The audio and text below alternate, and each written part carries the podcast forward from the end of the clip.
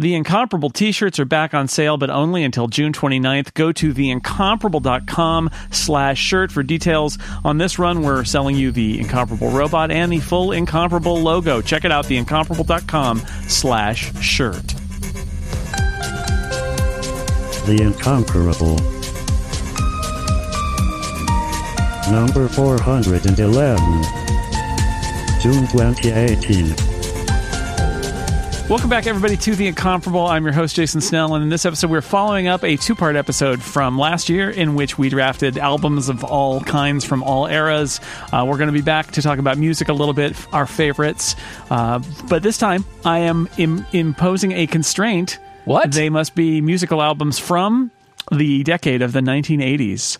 Only only albums from the 1980s will be accepted in this 80s album draft. Joining me to draft 80s albums in the order in which they will pick as chosen by random.org are the following. Hey. Drafting first will be Monty Ashley. Hello. Hi, Jason. Random.org liked you. Thanks, random.org. Wink. Drafting second and liked slightly less by random.org, James Thompson. Oh, I've been looking forward to this as it has been scientifically proven that the 80s were the best decade in all of music. Hmm. Interesting. I agree with you. Drafting third will be Anthony Johnston. Hello. Hello, and just recall the old saying: if you can remember the 1980s, you just weren't there. No, wait. Could be something like that. Uh, Kelly Guimont will be drafting fourth. Hello. Hey. Steve Lutz will be drafting fifth by process of elimination. Steve, random.org hates you. Up yours, random.org. After all you've done for them. Also, beep boop, beep beep boop. It's the 80s. Indeed, it is. and I will draft last because I am a gracious host. So, with that said, I will give you I will give you one other uh, rule. Uh-oh. Which is that this is, in addition to these needing to be musical albums um, and not photo albums or comedy albums, uh, I will also say that albums already already picked last time in our album draft are off the board because they were already picked in a previous draft. And this also means, yes, in the 90s album draft that will surely follow someday, uh, albums from that we picked this time will not be eligible doubly because of course they aren't from the right decade. Anyway um, monty you are first with the first pick in the 80s music draft. Uh, what do you have I'm going to start things off on a super musical note with an album by the band Negative Land. oh, wow. I'm not sure the word band is the right word. They're actually more kind of an audio collage performance art experiment in annoying the audience. but I did see them in concert once, which is something you say about bands, so I think it's close enough. Uh, they had two 80s albums that I listened to an awful lot, Escape from Noise and A Big 10-8 Place. Uh, they also had a single where they sampled U2 and Casey Kasem and they got sued into oblivion. But I'm going to stick with the albums and I'm going to go with Escape from Noise, which is slightly more normal. It's got several tracks and some of them are sort of musical. Unlike a big 10-8 place, half of which is mostly a description of driving from San Francisco to Contra Costa County while bleeps and bloops happen. It's it's great though. I, I love that album too. Um, the big single from Escape from Noise is a song called Christianity is Stupid, which is mostly rearranged samples from a really weird movie called If Footmen Tire You, What Will Horses Do? And that movie is Christian propaganda, and it's kind of rearranged into something that they call Christianity is stupid. The loudspeaker spoke up and said, Christianity is stupid. Christianity is stupid. Christianity is stupid. Christianity is stupid. And there's a s- sort of a song called, well, it's about how many time zones they have in the Soviet Union. Uh, the answer is 11. The song is very clear about that. It says it a million times. uh, Escape from Noise was made by cutting and splicing physical tape, and it must have taken them forever to make, and I love it. Wow. Escape from Noise, 1987, Negative Land. i only know negative land from the u2 incident Oh, you should listen to a big 10-8 place because you're going to recognize the landmarks as they drive over the bridge. oh sure that sounds Man, good. good choice, Monty. I have you. fond memories of Negative Land from back in the day, so that's a good one. That is, you did. You're right. They did get sued. I don't know if they got sued into oblivion for the U2 thing, but they did definitely. Their label sold them out, and the band owed hundreds of thousands of dollars, which it turns out being a performance art audio collage band doesn't make you hundreds of thousands of dollars. Who knew? Hmm. Interesting. they put out some stuff after that, but they were not really able to continue in the same vein. Well, that's what you get when you mess with Casey Kasem. I think that's the lesson Yep. we've learned, or they learned the hard way. The hard way. Now, back to the countdown. James Thompson, what's your choice? Well, I, I think we're going to have a continuing theme here of cutting and splicing physical tapes. Um, a lot of my picks are albums that I've listened to and they completely rewired my teenage brain in some way. And I think when I first heard this album, I vaguely knew who David Byrne was from Talking Heads, but I had no idea who Brian Eno was. So I'm going to go with My Life in the Bush of Ghosts by the two of them. Um, I was eight, I think, when it came out in 1981, and I don't think I actually listened to it until about five or six years later, uh, when I was in, at a point where I was getting out random LPs from my local library and I just encountered it by serendipity. It's an experimental and mostly instrumental album with lots of samples of uh, voices and drum loops and things. It's really one of the sort of early pioneers of sampling, but I believe again with the sampling done in analog fashion with lots of little tape loops. Kind of an early predecessor to somebody like DJ Shadow or something like that. And I've always enjoyed music with sort of random voice samples in it ever since. Uh, standout tracks are the Jezebel Spirit featuring an exorcism in the background uh, and uh, America is Waiting. Uh, uh, always true.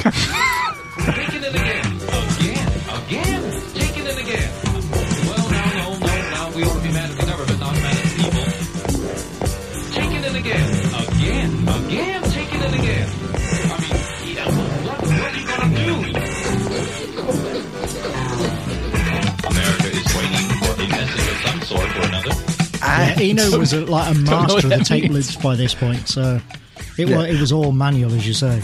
Yeah, and th- there was one track, uh, Quran, that was removed in later reissues and isn't on Apple Music as it was deemed uh, a touch offensive to use uh, readings from the Quran uh, as the background of music. Um, my vinyl copy that has this track on it is sadly long gone in an incident a few years ago, which involved my father accidentally selling my entire teenage LP collection to a record dealer.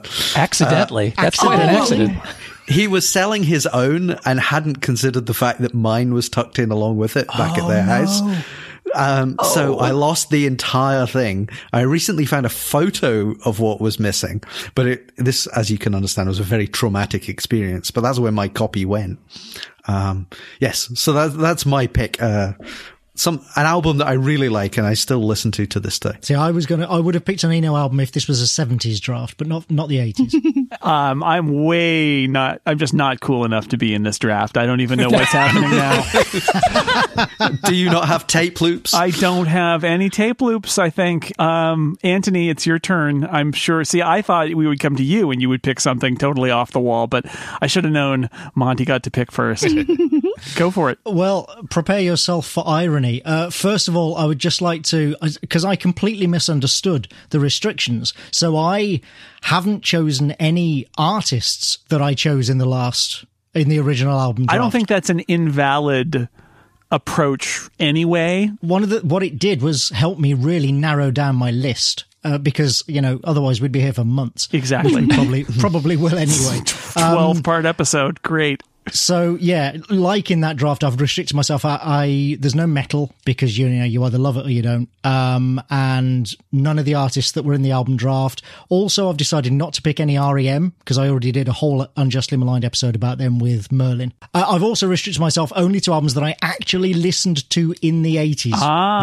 rather than Yeah, things from the 80s I that same. I I discovered did in the same. retrospect. Yeah, just to sort of be true to the spirit. So, all of that said. My first choice is Kate Bush's 1989 hmm. album, The Sensual World, Oh, that's such a Excellent. good record. which d- you know it doesn't get much more mainstream. Jason, so Yeah, you're back right. I'm disappointed, ground. really. I thought it was going to fall to me to pick an album somebody had heard. Yeah, I would, I would, I, I would be cool, but I decided to limit it to albums that people know.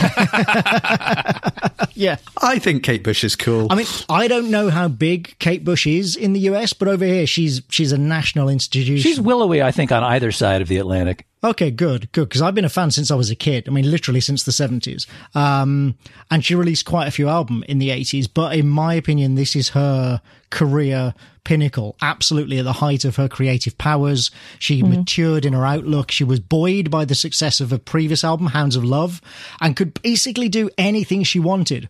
And as a result, in my opinion, every track on this album is a classic. They're all different, v- massive variety of instrumentation. Every track has its own atmosphere and energy.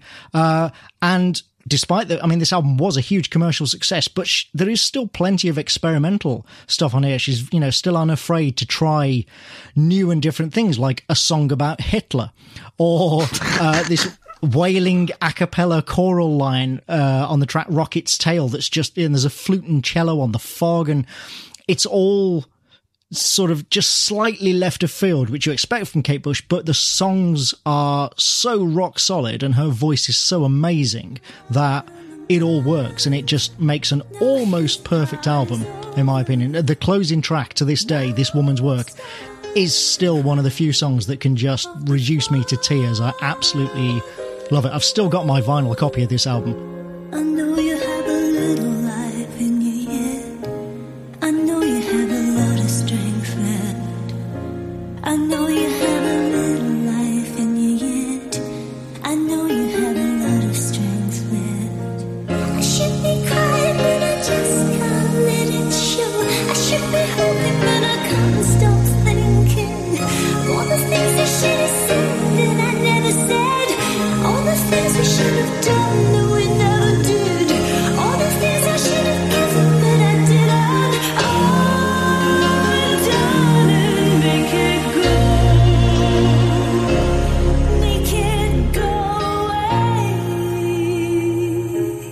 Bought it on the day it was released, and it's still in my collection at the bottom of my bookshelf. The grooves are probably worn down to nothing by now because I just love it so much. I was going to say, is it my vinyl copy that you bought from a record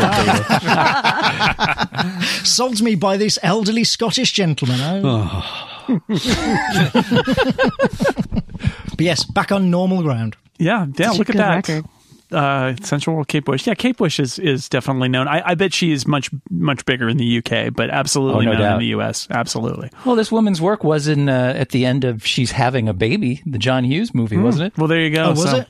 I believe The that. Most right. famous movie there is. Yeah, I know. Well, I mean, Maybe not, I don't know about the UK, but out here, it's a John Hughes flick. It's Yeah. you know hardly a Werner Herzog fl- film. oh man, can you imagine those two collaborating? Werner Herzog's Breakfast Club. I was just going to put Kate Bush over one of the last scenes in Grizzly Man. Some people wonder what happens when high school students misbehave. I find that we are all the jock, the nerd, the beauty queen. And perhaps they are us. Signed the, the club of the breakfast. All right, Kelly, please save, save us. Save us. I can't. Um, the the pick, uh, my first pick, I'm gonna get with is um, listening to you guys talk about uh, tape loops and and sampling reminded me of an album that almost made my list, and so all I did was just promote it again, and that is um. Pop will eat itself. This is the day. This is the hour. this is yes. this from 1989. And the reason for that is because how nerdy, nerdy Kelly, who grew up in a town is a really generous description in a wide spot in a road with no traffic lights and like eight stop signs within city limits and lived on a road that wasn't paved. How I ended up with this album, I still don't know. I don't remember where I got it. I don't remember how I ended up with this cassette, but I literally wore it out. I played it so much that there were parts of it that you just sort of couldn't hear anymore. They got quieter and quieter and sort of faded away. The three songs that stand out to me on this, two of them were were uh, singles, which were DEFCON one. Tuesday moving fast, heads up, mind that blast. No time to sleep, it's DEFCON 1. Can't get no sleep, chicken ticks on. No time to fear, it's DEFCON 1. No time to eat, so get me some Big Mac fries to go. Give me fries to go. Give me Big Mac, give me fries to go. Can you dig it? uh, and lots of people know "Can Can You Dig It" because it's basically culture sampling. I mean, there's a little bit of sampling on it, but uh, it's the one where it's just all the stuff that they like, and I sort of enjoyed this long list of stuff that uh, Clint Mansell enjoyed, and um, I think it's a really great album. Uh, "16 Different Flavors of Hell" is a song that I still enjoy, and this is actually a record that has made the rounds again in my personal playlists. Um, out of no, I don't remember what made me do it, but about a year ago, I loaded it up on my phone and it, it sounds depressingly relevant now. Uh, uh, you know, living under threat and, you know, yeah, anyway. So there's a whole thing to probably be explored there. But, um, this is a really great album. And for people who maybe aren't familiar with Pop Will Eat Itself, it's, uh, the, the guy that you know from Pop Will Eat Itself is Clint Mansell, who went on to, uh, film scores, who you might remember He from. did the Mass Effect scores, I think, as well. And yeah, and Mass Yeah. Effect. Lots of Darren Aronofsky movies, yeah. Yeah. So you you know that you have you've probably you've heard his stuff even though you probably don't realize it though. Um and I really like this is just an album that I always enjoy. So um this was one that I especially starting with the uh Negative Land and the um w- with the the Brian Negative Eno. Land and talking about the tape loops and Brian Eno. Yeah, I figured I should uh put that on. So there you go. The Clint Mansell thing is the strangest thing for me because the Poppies were a local band. They were like they Really? were from yeah, they're from Stourbridge, just like twenty miles away from Birmingham. Um, and it's only if you've ever been to Stourbridge that you fully can understand why the Poppies existed. uh, but the, like the, Clint Poppy. Clint Poppy, a guy who used to go to the record store in my hometown occasionally, you'd see him like, you know, buying his weekly stash, is now this highly regarded, successful Hollywood composer. It's the strangest thing. I, I can imagine. All right, let me pull you out of the 80s for a moment to tell you that this episode of The Incomparable is brought to you in part by Pingdom, the company that offers uptime monitoring and web performance management. You are probably more familiar with Pingdom than you might think because it's keeping your favorite sites up. Evernote, BuzzFeed, Netflix. If you've used any of those sites, and who hasn't, and haven't run into trouble, guess what? Pingdom may be to thank for that. Websites are pretty sophisticated these days. There are so many different moving parts contact forms, e commerce checkouts, logins, search, a whole lot more. Pingdom will let you check the availability of all of those functions. It's not just, is my homepage up? You can burrow down into very specific, oh, the search engine isn't working right now. And you can get that information immediately before anybody else complains to you that the site's not working. All Pingdom needs to get started is the URL you want to monitor. They will take care of everything else. Here's what you do. Go to pingdom.com slash Snell right now. You'll get a 14 day free trial, no credit card required. And when you sign up, use the code SNELL at checkout and you'll get 30% off your first invoice. Thank you to Pingdom for supporting the incomparable. All right, Steve, it's your turn. Wow. Well, I had this album queued up to go first because I figured, oh, there's a possibility that somebody else on the podcast will pick it and snipe it out from under me. I should have known better. I should have known better because uh, I'm not going to be like all you other guys picking some weird, obscure album that nobody's ever heard. I'm going to be unique and Dude, pick an Kate album Bush. that everybody Thank heard. God. Thank God. Uh, and namely, that is uh, Rio by Duran Duran Nice. from Hey. All right, 1982. there we go. A little little It art, was on my little list. art uh, art house number there. Yeah. the band that hair gel and eyeliner built. actually, that's that's that's entirely unfair. It's it's actually almost a shame. It was spandex. they were, I don't remember them wearing spandex. then you didn't pay as much attention to what Simon LeBon was wearing as Kelly did in the mm. 80s. That's yeah, that's probably true. It's actually almost a shame that the members of this band weren't ugly because then people might take the music more seriously. if you haven't ever heard this whole album or if it's just been a while, go back and listen and just appreciate how well constructed these songs are and how well played the individual musical parts are, especially those tight bass lines from one of the indistinguishable Taylors. I, I can't tell John apart. Taylor. It was John Taylor on bass. John Taylor. Good job, John Taylor. I figured Kelly probably knew. He went to my high school. Is that right? Yeah. Well, there you go. Small country, uh, England. Anyway, um, yeah, this album is peak 80s, starting with the absolutely perfect Patrick Nagel painting that graces the album sleeve. And there's nothing wrong with that. It's, uh, you know, it's, it's very much of its time, but at the same time, as I said, it's it's musically complex, and there's not a bum track on the album, as far as I'm concerned. "Hungry Like the Wolf" is the acknowledged masterpiece.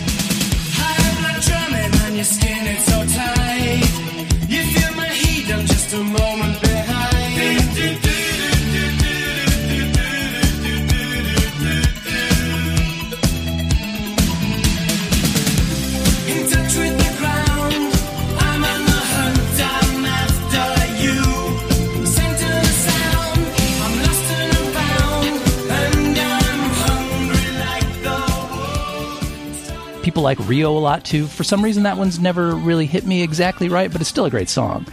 Um, but Save a Prayer, Hold Back the Rain, Lonely in Your Nightmare, New Religion, they're all just as good. I mean, the whole, the whole album is just strong from beginning to end.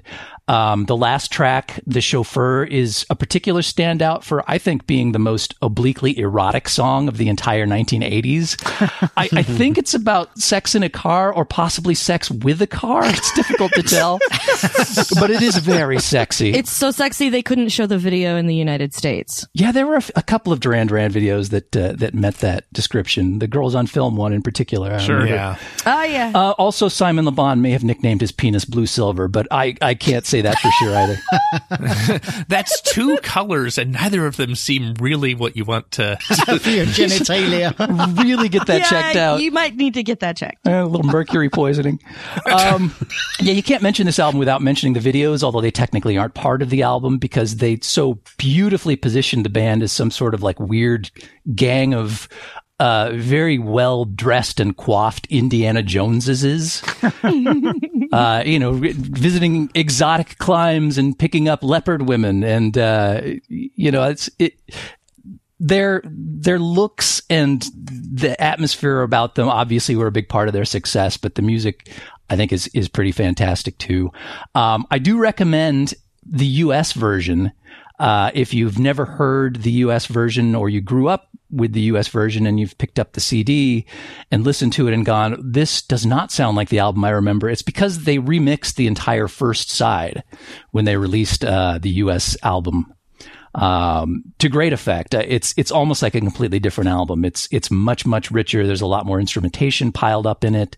Um, some of the songs are longer. Hold back the rain goes from a somewhat anemic tune to just this crazy surging epic. Um, or you can pick up the 2009 collector's edition, which has both sets of uh, the first side tracks on it, which is a good way to go. But anyway, Rio, everybody's already heard it. You love it or you don't. I think you should love it. It's a fantastic album and uh, one of the best of the 80s, in my opinion. Oh, Steve, I'm so glad that you. I was looking at my list and I thought, wow, so many of the albums on my list are popular albums from popular bands, and everybody's picking these really super cool, obscure things with Yeah. tape loops Nope. and all that. Nope, solid. I took I took the dork bullet Thanks to for you you. and, and Anthony, quite frankly, because I think the Kate, Kate Bush one got us. Uh, got well, us. but you know that's already enough that it. Uh, Yeah, it's respectable, but It's still I've only popular. picked one record, Hey, Jason. I'm still All right. me. I, I just, I, I, you know, I, when, when in the first round, you're like, how's this going to go? Am I going to be the only jerk who is picking the famous albums that everybody knows? nope, And- you're just going to be the second jerk. thank you. I promise I've got some real garbage All coming right, up. great, great, great. Uh, Garbage wasn't even around until Monty's the 90s. got the Thompson Twins album. Yeah, I've definitely got a garbage list as well, which we'll get to. you know one of the one of the funny things about taking um uh, a band looking back on a band or an album uh, many years later is that you get to sort of remove them a little bit from their cultural context like you mentioned the music videos and it's like as a high school student in the 80s uh, an elementary school and high school student the um the you know Duran Duran wasn't just the music; it was the videos, and it was the the people who liked Duran Duran, and the people who uh, had the Duran Duran T-shirt or the poster or whatever. The And- Duranis. yeah, The Duranis, yes, I was so, going to say. So what I what what I like about looking back is that. Uh, when you're an old person and you can look back at, at the music of your youth, some of the stuff that you really kind of rolled your eyes at as being just like super popular and un, and and uncool or didn't fit with how you viewed yourself, you look back and you're like, oh my god, that was just so well done. And Duran Duran Yeah. is a good example of that. I feel like they had a, a kind of like '90s comeback a little bit where people are like, oh yeah, they're actually a pretty good band. And um, if and I'm not going to do this for every choice, but I will say here, um, there's a very successful band today called The Killers that just wants to be Duran Duran. I they literally mm-hmm. they just want to be Duran Duran, and I like The Killers because Duran Duran is not a bad thing to be. So, yeah. I, I loved Rio at the time, but I always felt a little bit bad about it. right, right. It's like I, I probably shouldn't like this band as much as I do. Oh, I mean, Hungry Like the Wolf. I know that song by heart. I'm a Oh, little so embarrassed that I do, but I absolutely do. No, no, it's a great song. All right. Um, I'm going to go next. Well, what will I pick? I'm going to start. So uh, something Anthony said really resonated with me, which is this idea of do you pick something that you that was released in the 80s that you later came to embrace, or do you kind of go in and say I'm going to I'm going to talk about the things that that I loved in the 80s? And so what I'm not going to do is pick an album from one of my very favorite bands of the 80s, which is Husker Du. I'm not going to pick Warehouse Songs and Stories, which I think is a great album. It's a double album. It's literally, as the band is breaking apart, two amazing solo albums, one from Bob Mould and one from Grant Hart um, on their way out the door. But uh, I didn't discover Husker Du until later a friend of mine was into them, but I wasn't. But when I came back the summer uh, after my freshman year in college, that friend said, "Oh, Bob Mould has a solo album you should listen to. I think you'll like it." And that was 1989's Workbook.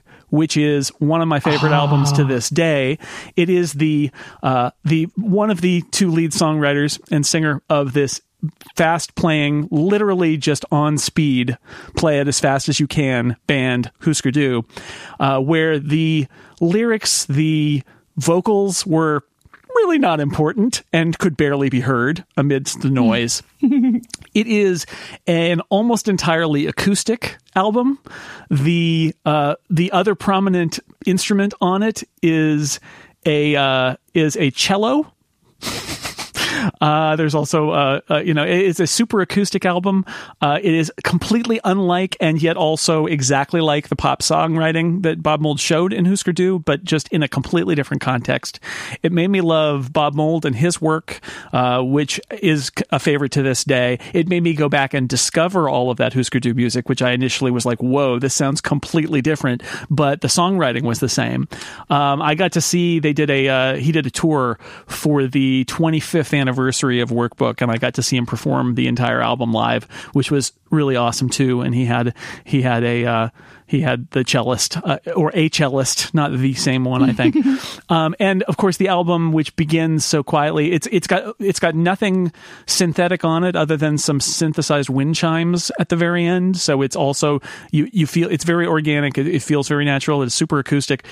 And then the last track he kind of blows the roof off the joint, which at the time I thought, oh well, here's the Husker Du guy, and I liked that track less. And now, as an older older person who has listened to that entire catalog, I love that track too. That's the moment where he re- he kind of reemerges as the loud screaming guitar guy after giving you this much more restrained kind of album. I think he recorded, he wrote it and recorded a lot of it in like a barn in Minnesota somewhere. He was like on his own for a lot of it, and then did some stuff at Paisley Park at the end. Um, so it, it's a it's a remarkable album. It sounds unlike any other work that that Bob Mould has done in his career, um, but it got me into his work, and I love it. So Workbook, 1989 gets picked. That's a really good record. It's it's yeah. It's even if you don't like other stuff by Bob Mould or Husker Du, I think it, it's just such a unique little document. It's the it's his his career goes off in all sorts of directions before and after it, but then this there's this this acoustic album at the very center. It's great.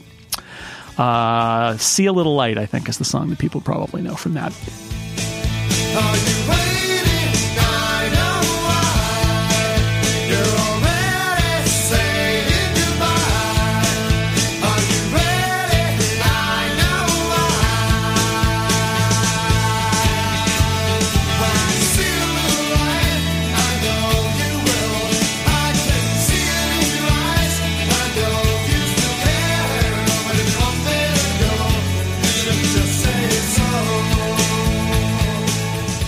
Anyway, Monty, we're back around to you. What do you have? And I'm going to go with an artist you have heard of. That'll be fun. Yay!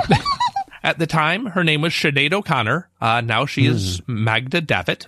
Uh, she became super famous in 1990 with the album I Do Not Want What I Haven't Got, which with her version of Prince's Nothing Compares to You. I really liked the album before that one, The Lion and the Cobra. I like that album Yes. a lot. It's a lot heavier. Uh, the big single is Mandinka, which is full of these big chunky power chords that let her scream a lot. Uh, that actually got a little bit of MTV play.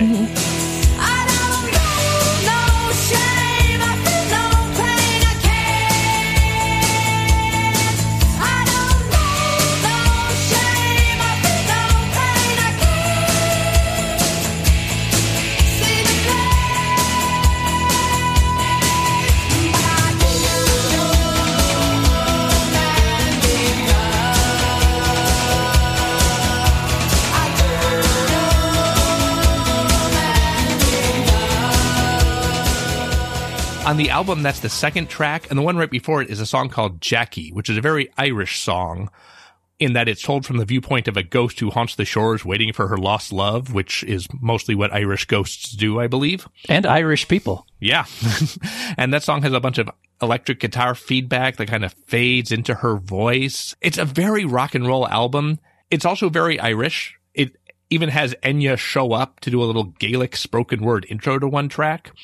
I know she's had a controversial life and she's had problems, but The Lion and the Cobra is an album I just love top to bottom to the point where I was kind of annoyed when I Do Not Want What I Haven't Got came out. And I spent a lot of time grousing that, oh, you guys all like her now. What about Lion and the Cobra?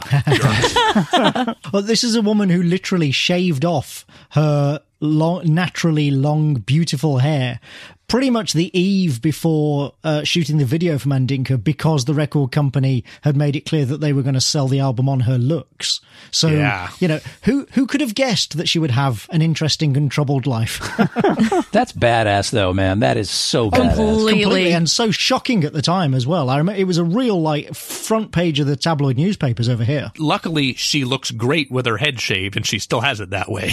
Yes, it's a trademark now, isn't it? Yep. All right, Sinead O'Connor, James, you're next. So I went through a goth phase in my teens, uh, mostly I think in a failed attempt to impress the older girl next door.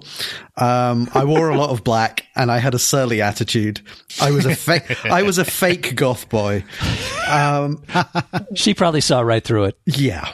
Uh, one of the albums that stuck in my brain from back then that I listened to frequently today was this. I'm going to go with Floodland by the Sisters of Mercy. Oh yes, see that's the album I would have picked if I'd allowed myself to pick a Sisters album. Yes, So I was going to say, I don't know how cool the Sisters of Mercy were considered by proper goths um, at the very, time. very since- cool.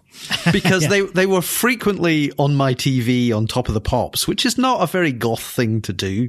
Um, but I thought they were the absolute height of cool when I was 14. Um, and this album, it's a sort of goth rock mix of synths and guitars and extremely big vocals, uh, and a drum machine called Dr. Avalanche. Uh, it was partially produced by Jim Steinman, who's known for his extremely over the top collaborations with Meatloaf. Uh, standout track is This Corrosion, which was written by Jim Steinman. which I think is 10 minutes long, uh, it has is. the choir black backing vocals, 46 backing singers. That's how you know it was a Jim Steinman track. Yeah.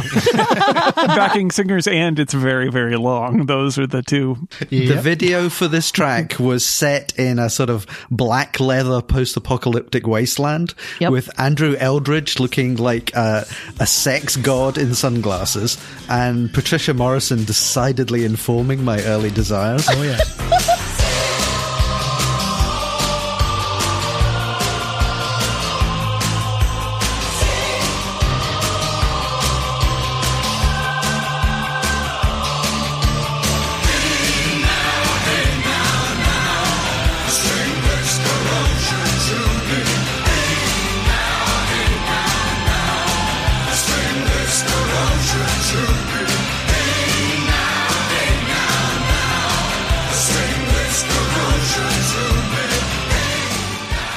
read recently there's actually some question as to whether uh, she played bass on the album at all because it's Oh, no, mostly a- it's a synthesized bass. Yeah. Yeah, it's a synth bass on most of the stuff. And she says she did play and then he overdubbed stuff and uh, he says she wasn't on it at all. And I think there was a court case for unpaid money, which led to her leaving the band.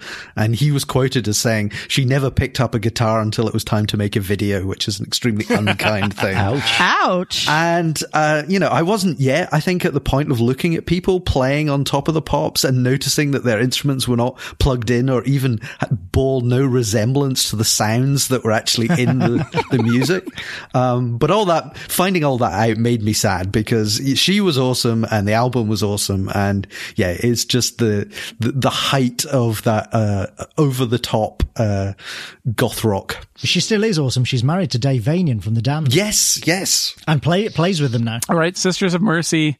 Anthony couldn't pick it, so James did. But Anthony gets to pick something now. I do, and it's it's another mainstream album. Uh, and I am going to pick Peter Gabriel's album "So" from 1996. Ah, that was my next one. Yes. Oh, I thought I could get Oh, away I've with delaying that Yes. one. Damn it. Well, but you said you weren't going to pick any Gabriel albums because they were all too patchy. Yeah, It's I had a true. whole- I had a whole setup for that, but anyway, it's uh, I'll, I'll let All you please enjoy so, So- with my compliments. oh darn! I get to talk about my album and then save it for my my Yeah. own pick. yeah, Yeah, It's a I mean, I've been a Gabriel fan since I was a kid because of my love of Genesis. Uh, and but you're right, like his early self-titled albums, they're great, but they are really patchy. They've all got some great tracks, Mm-hmm. but they've also all got some clunkers as well. Um, I almost actually picked Peter Gabriel plays live. Damn it, Anthony! That was my whole bit. my whole bit was that I was going to talk about so and think, yeah, but it's a little shaky, so I'm going to pick Peter Gabriel plays live. Oh, Gah! Oh. keep going. Right, continue. plays No, live. Continue. Plays Live is like a best of Yeah, from those first four albums, basically. But instead, I'm going to go with So because, uh, like with Sensual World, and in fact, Kate Bush guest vocals on this album at one point. Mm-hmm. So is, in my opinion, an almost perfect album. It is just amazing from start to finish. It's kind of, for me, it's like almost like the ultimate form of 1980s pop rock. The production has got these massive drums, which are not Collins for once. Uh, there's a horn section. Tony Levin's bass is like funking out all over the place with his bass fingers and stuff. But even if you don't like that sound, and it is a really 80s sound, but even if you don't like it, the songs, again, are strong enough that it, it shines through. You know, all killer, no filler, as they say. You've got Red Rain is a, a roaring opener. You've got Quiet Reflection and Emotion with Mercy Street and Don't Give Up, which is the, the Kate Bush guest track. You've got the hits with Sledgehammer and Big Time, which still hold up. They're still really great, catchy tracks. And then it ends, for once, with on a Gabriel album, with an actually positive track featuring Youssou N'Dour who most people, certainly in the UK, had never heard of before. But Gabriel had gotten to know him through the WOMAD Festival. And it's, you know, a fantastic track to end that album on. I just, I love it from start to finish.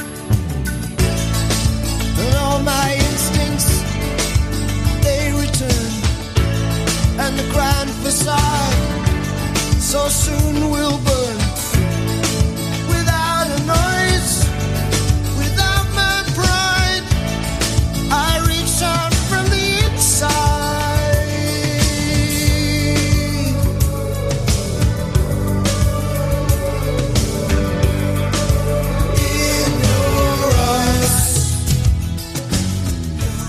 Yeah, I mean, I had no idea who Peter Gabriel is. You know, when Sledgehammer came out, um, it was the, the music video for that, Yep. which was a stop motion Yeah, animated music video made by Aardman Animation, who did the Wallace and Gromit. Um, and I didn't know, you know, I didn't know Genesis other than the fact that they were the kind of unhip dad band at that point. Boy, watch it. I, I, I actually wrote in my notes, sorry, Anthony. Um, but yeah, I mean, I was, I bought this and I was blown away and I went back and I found all his older stuff. And yeah, it, it's just, it's the sound of it. Uh, it's just so good. The uh, you mentioned the very 80s sound. Um, the funny thing is that I think of the 80s sound as being the very synth heavy kind of early half of the 80s sound.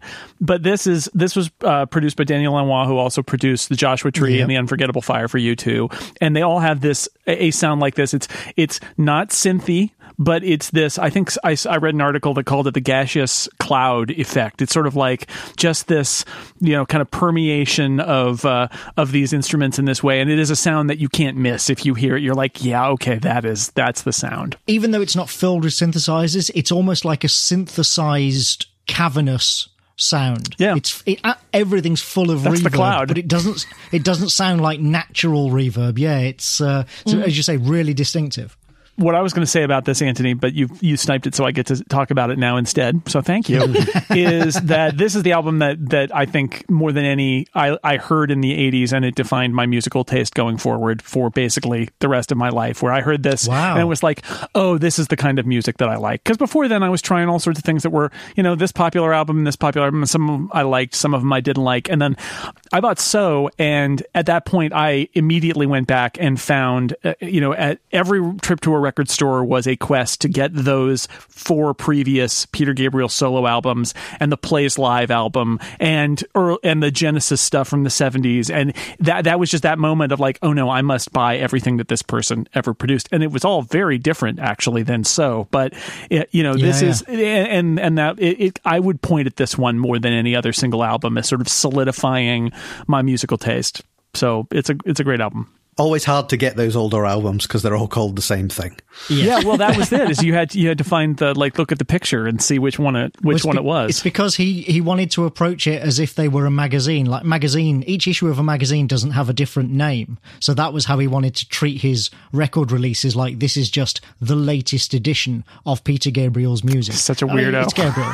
Oh, it's pretentious as hell. yeah, Yeah. yeah, absolutely. And pl- you mentioned plays live. Like y- you're right. That that It's so good. It's a very good live album. It's a double album, and it's it is a sampler. It is the best material, or most of the best material, from his first four solo albums, and it drops a lot of the stuff that is not uh, not as good. And so you get over that patchiness problem that that the early solo albums have, which are they, they have brilliant stuff like Solsbury Hill and Here Comes the Flood and and uh, you know an Intruder, and I mean there's a lot of good stuff on Right. there uh, up through But Shock the doesn't Monkey. to do things like Moribund the Burgermeister. which, Exactly. you know- which is my favorite Peter Gabriel song, by the way. I I, did- knew you were going to say that. I love it so much. That's how a solo career begins. will Find out. That's the 70s album draft. We'll get there. That's 1977. gosh. All right, stepping away from the 80s for just a moment again to tell you about another sponsor. This episode of The Incomparable is brought to you by Brilliant.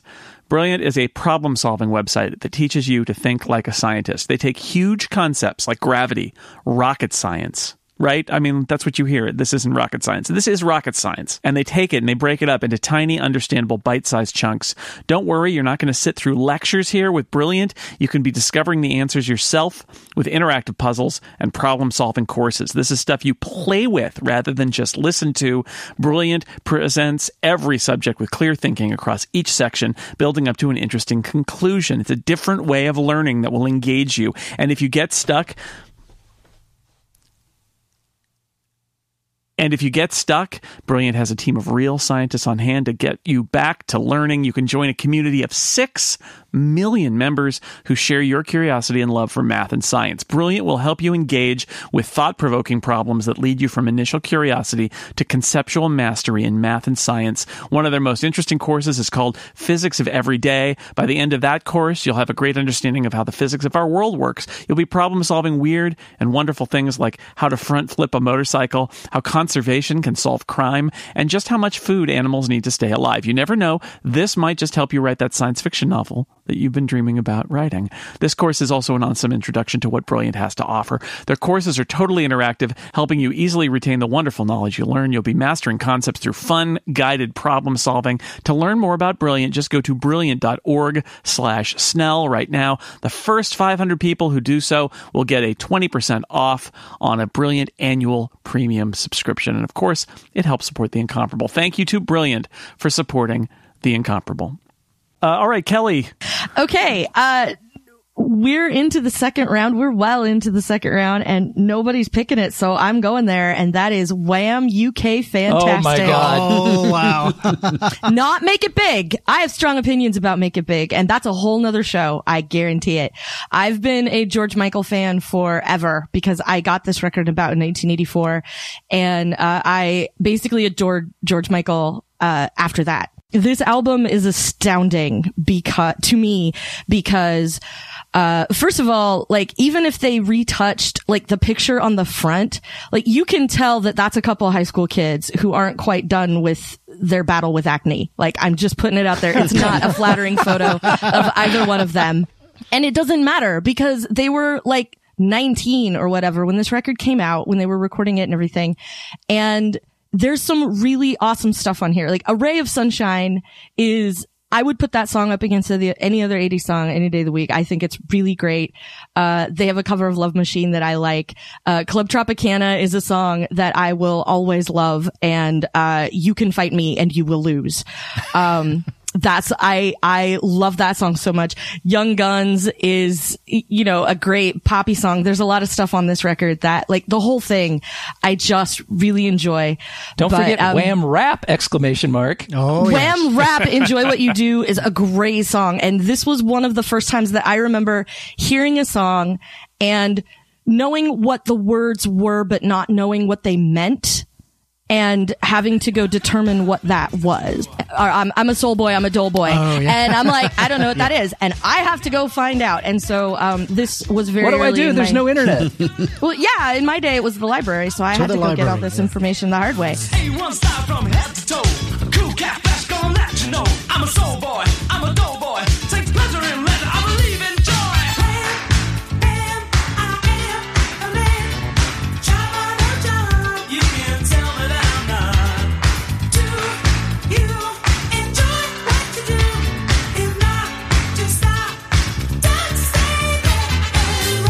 and like I still, uh, as long as I have carried music around with me in some portable fashion, whether it was a cassette and a Walkman or a CD and a Walkman or an MP3 player of some variety or a smartphone, uh, I have always had Wham and George Michael records on it. I profoundly, I, I'm not going to go as far as to say what Jason said about, uh, Peter Gabriel, which is this is the music that I like going forward. Um, but every Wham record is, is dear to me in a different way. Um, I was, I, I was never the hugest fan of Make It Big, but I really enjoy some of the not so popular songs. Uh, I think Edge of Heaven is a really great record. I liked all of George's solo stuff. Um, the Listen Without Prejudice, uh, reissue that came out last year on my birthday was amazing. I need to not invite you on the 90s album draft because you will snipe Listen Without Prejudice from me. But uh, I love that album. It's a album. great album, but I, that's I another never podcast. properly appreciated uh, George Michael until I heard that, and I said, "This this guy is a true talent." sadly not eligible because that was 1990. Yes, it was. Um, so, but I, this isn't, this is again another album that I don't remember how I ended up with it, but I did get a version on cassette that said Wham UK on it because there was a point where they had to change their name for a stretch of time in the United States because of some other band. Not what I would have guessed for a Wham choice, but uh, that's this that's this draft. This draft is uh, is going to defy your expectations at every turn. Speaking of which, here's Steve Lutz. What? I don't know what that means. I have no idea what to do here. I have so many albums on my list. and strangely enough, we're all talking about these things for a really long time, so I don't think we're going to get to too many of them. So I guess I'll jump straight to this one. You know, I, people who are young and listening to this, you millennial types who weren't around in the 80s, probably have asked yourself at one point or another, can there really have been that much cocaine around back then? it's not like people were so coked up that, say, a punk rock band might decide it would be a good idea to dress up like Louis the Fourteenth Apache warrior and his dread crew of dandy pirates, and then go out and sing about Clint Yes, Eastwood. yes. Yes. Yay! My young friends, let me introduce you to a little band called Adam and the Ants. Yes.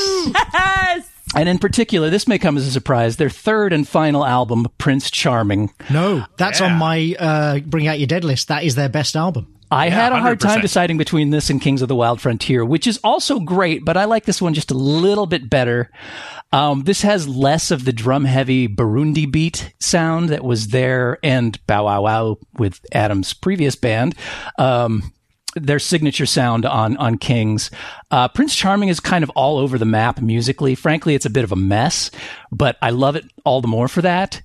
Uh, it's it's like there was an explosion at the musical idea factory, and they couldn't quite figure out which bins to put everything back in afterwards.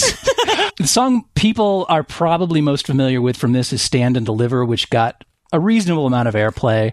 It's great, but it doesn't even scratch the surface of the craziness that's afoot on this album.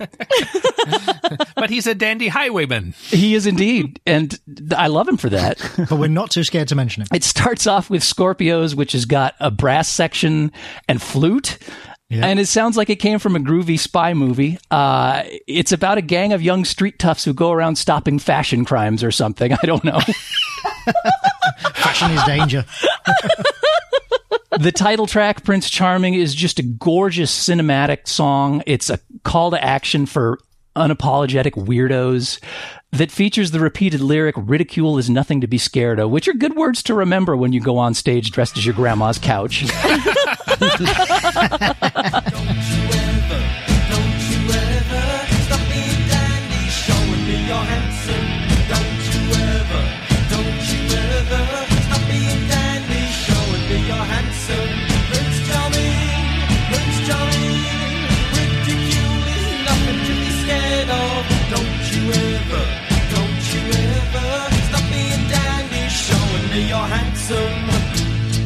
Five Guns West is an honest to God cowboy song.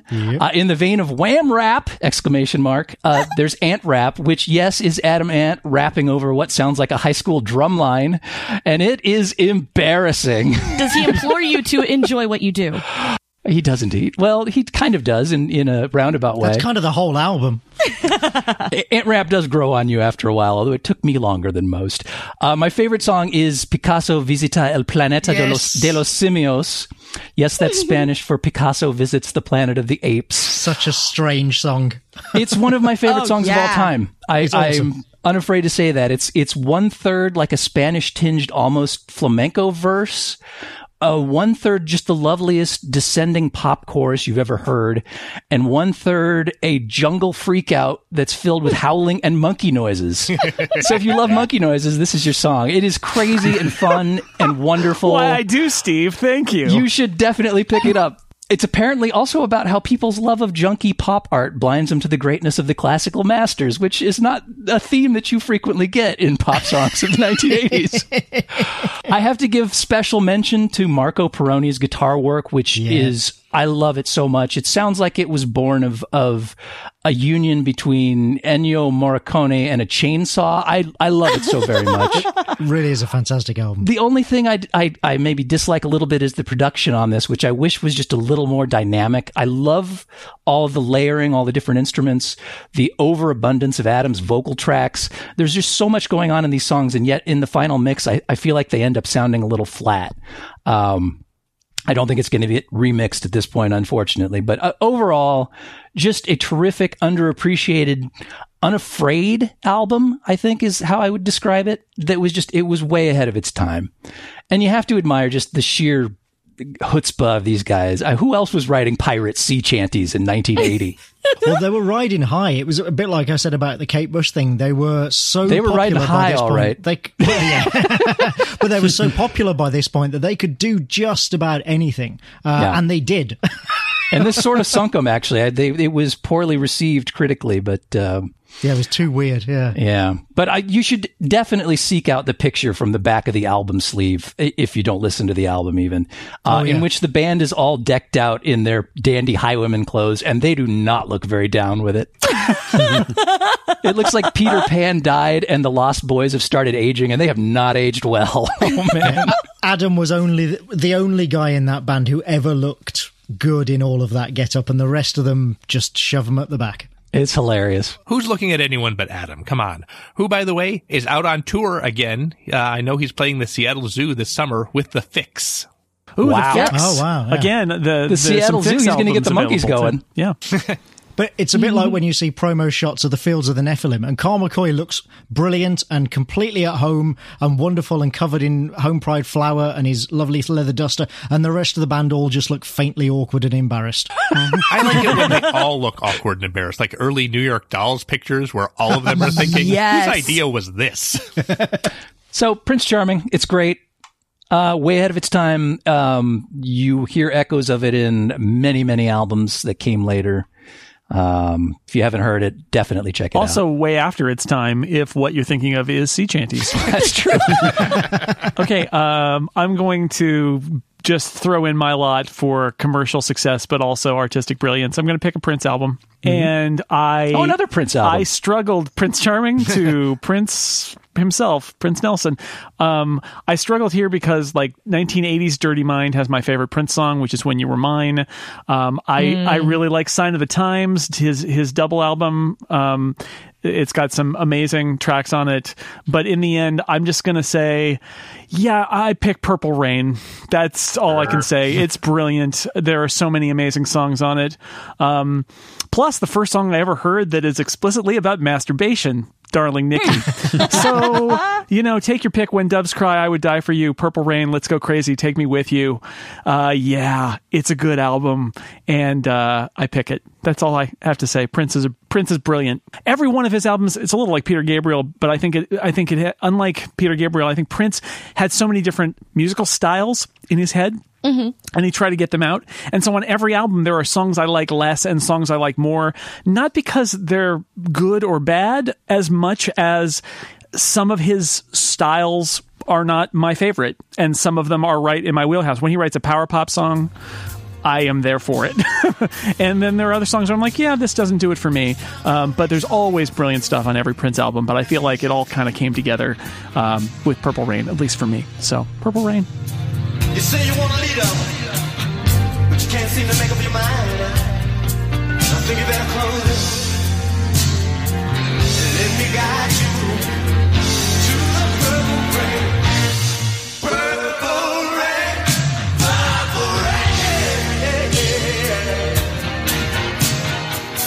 Like, even with Prince, even if it's not necessarily a song or a, st- a particular style that I enjoy, I can still sit there and like marvel. Oh yeah, at the workmanship At the songwriting, and the the- the talent that is playing, there. there's like, always- yeah, Brilliance, yeah. even if it's not my jam, like you know, because a there's so much that is, and b like you know the fact that he was who he was and was able to do you know all of that stuff. Um, uh, one thing that I saw about him that I thought was sort of funny was somebody said, like David Bowie and Doctor Who, everybody has the, their favorite Prince, which I think is probably true. Well, one thing I'd recommend is if search out uh, Kevin Smith talking about the time he got invited to make a documentary by Prince. Yes. It- Yeah. it is a, is a fascinating Oh. tale. One of my favorite um, Prince anecdotes, and I only heard this a few years ago, is that he, when he was putting together Purple Rain, he actually called uh, Jonathan Cain from Journey.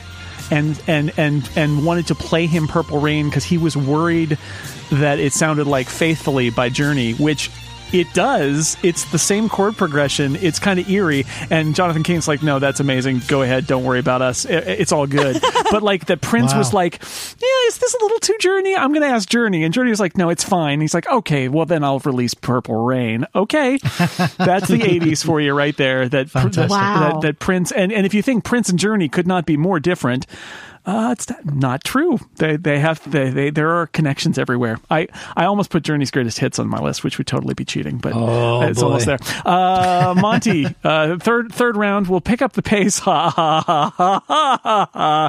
It's the third round. Go ahead, Monty.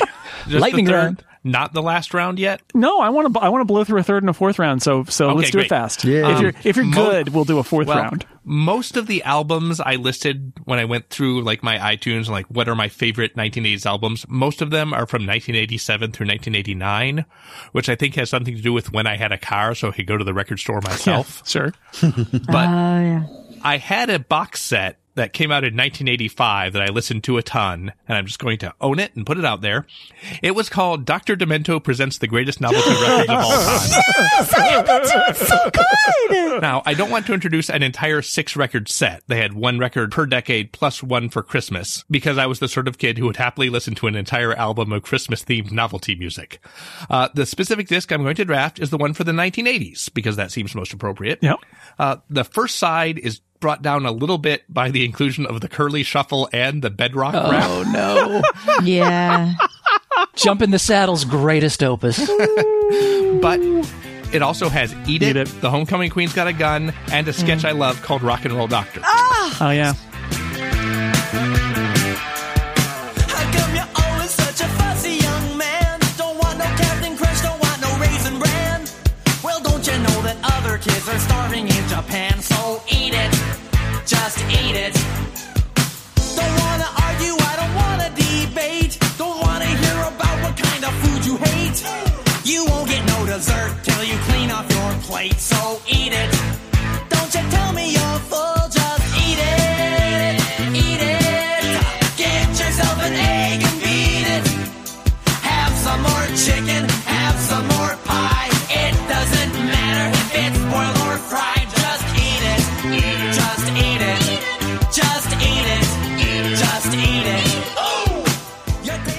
Side two is wall to wall great stuff, by which I mean stuff I like. Um, I should not defend Rappin' Rodney, which is a song where Rodney Dangerfield tells songs that tells jokes that sort of rhyme. Oh. There's but no I need to enjoy defend it.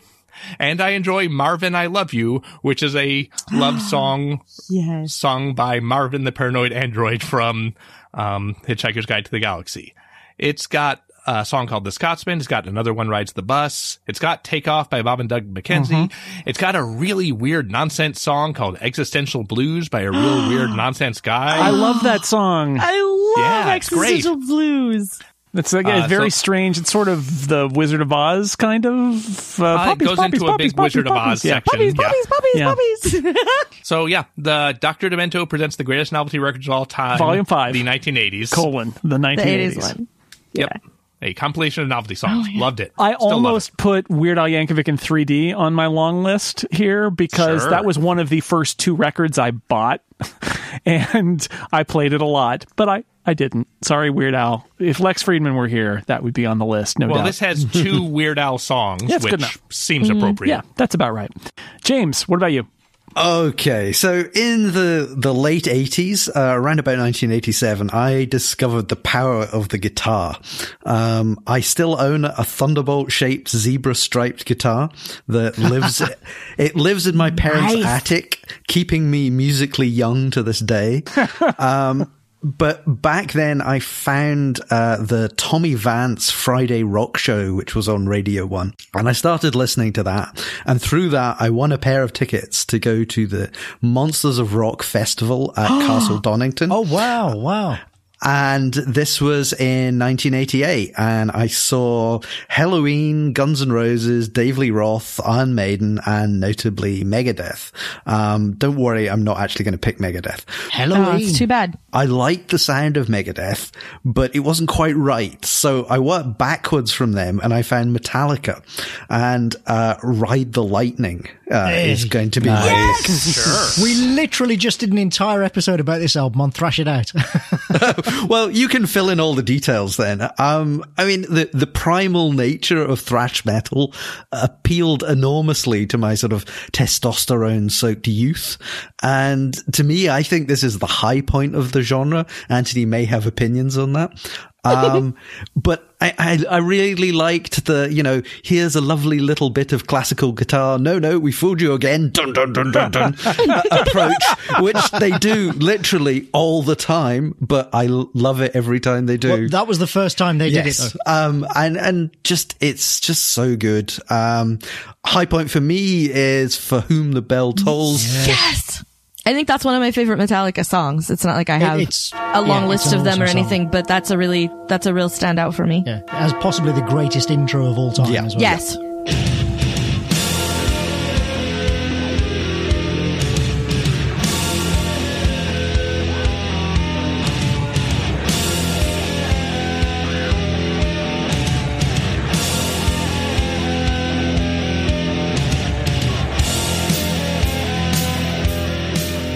Right. Metallica, local local band, San Francisco band. I'm going to take credit for that. Anthony, it's your turn.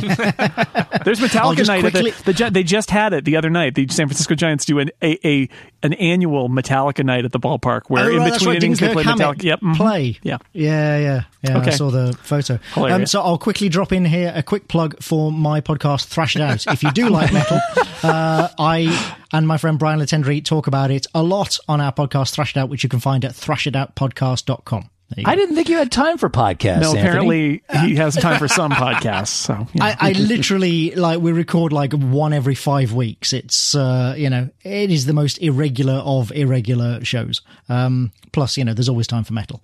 So my next pick is see, I always felt bad about picking a compilation album, but everyone else is doing it, so what the hell? My pick is Ultravox's compilation album, The Collection from 1984. Now, again, I don't know how well known Ultravox are in the US, uh, but you've probably all heard the one song, Vienna. Yep, that's the one. Right, that's the one. Right. Okay. Okay. So, uh, and the leader of the band, Midge Ure, you may not know his name, but even if you haven't heard Vienna, you've definitely heard some of his other work because he co-wrote "Do They Know It's Christmas," the Band Aid song. Oh God, yeah, that's a point in his favor. You Oh, say? boy. No, well, no, no, no. I'm just saying you'll know him from it. Uh, And if you know the Visage song "Fade to Grey," he was one of the songwriters of that too. Visage was a sort of supergroup, and that was where he met Yeah. Billy Currie, Ultravox's keyboard player. For Given definition of super, sure. Yeah. Uh, well, no, at, at the time, at the time, uh, when they first started, Ultravox were a really sort of avant-garde proto-synth outfit in the late 70s, like pioneers and innovators of synthesized and uh, tape loop music under a guy called John Foxx. But frankly, they didn't have a lot, well, they didn't have any hits and they didn't have a lot of great songs. Foxx left, Ure was brought in as the new frontman and started writing songs. They went in a in a more radio friendly direction, that's fair to say, but they became pioneers in the nascent new romantic movement. Um, and Vienna, of course, took off for them huge in I think 1981, and after that they just had hit after hit after hit. I mean, they were huge over here to the point that they'd only been around four years and they could release an entire compilation album full of hits, uh, which is, you know, kind of impressive. But they've become so associated with that period that a lot of people sort of look back on them now with, again, vague, you know, faint embarrassment by association. But that is, in my opinion, a tragedy because they were genuine innovators and they were head and shoulders above most of the other synth new romantic bands because they had just these great songs. Uh, and this album is full of them. I mean, it is literally a compilation album of their hits. And if you, apart from the production and the synthesizer sounds, they all just sound as good now as they ever did. It's a fantastic album of just great songs from that period.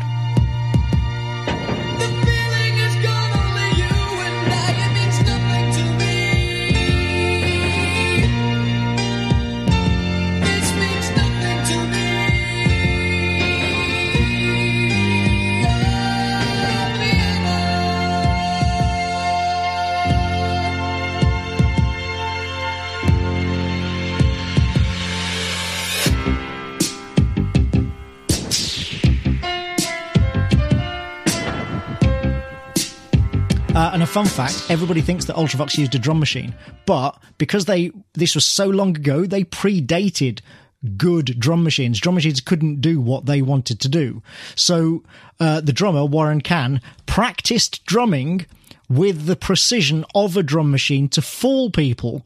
So that he could then do something like a syncopated fill that no drum machine of the time could do, just to make other musicians go, whoa, whoa, whoa, wait, what? I thought this was a drum machine.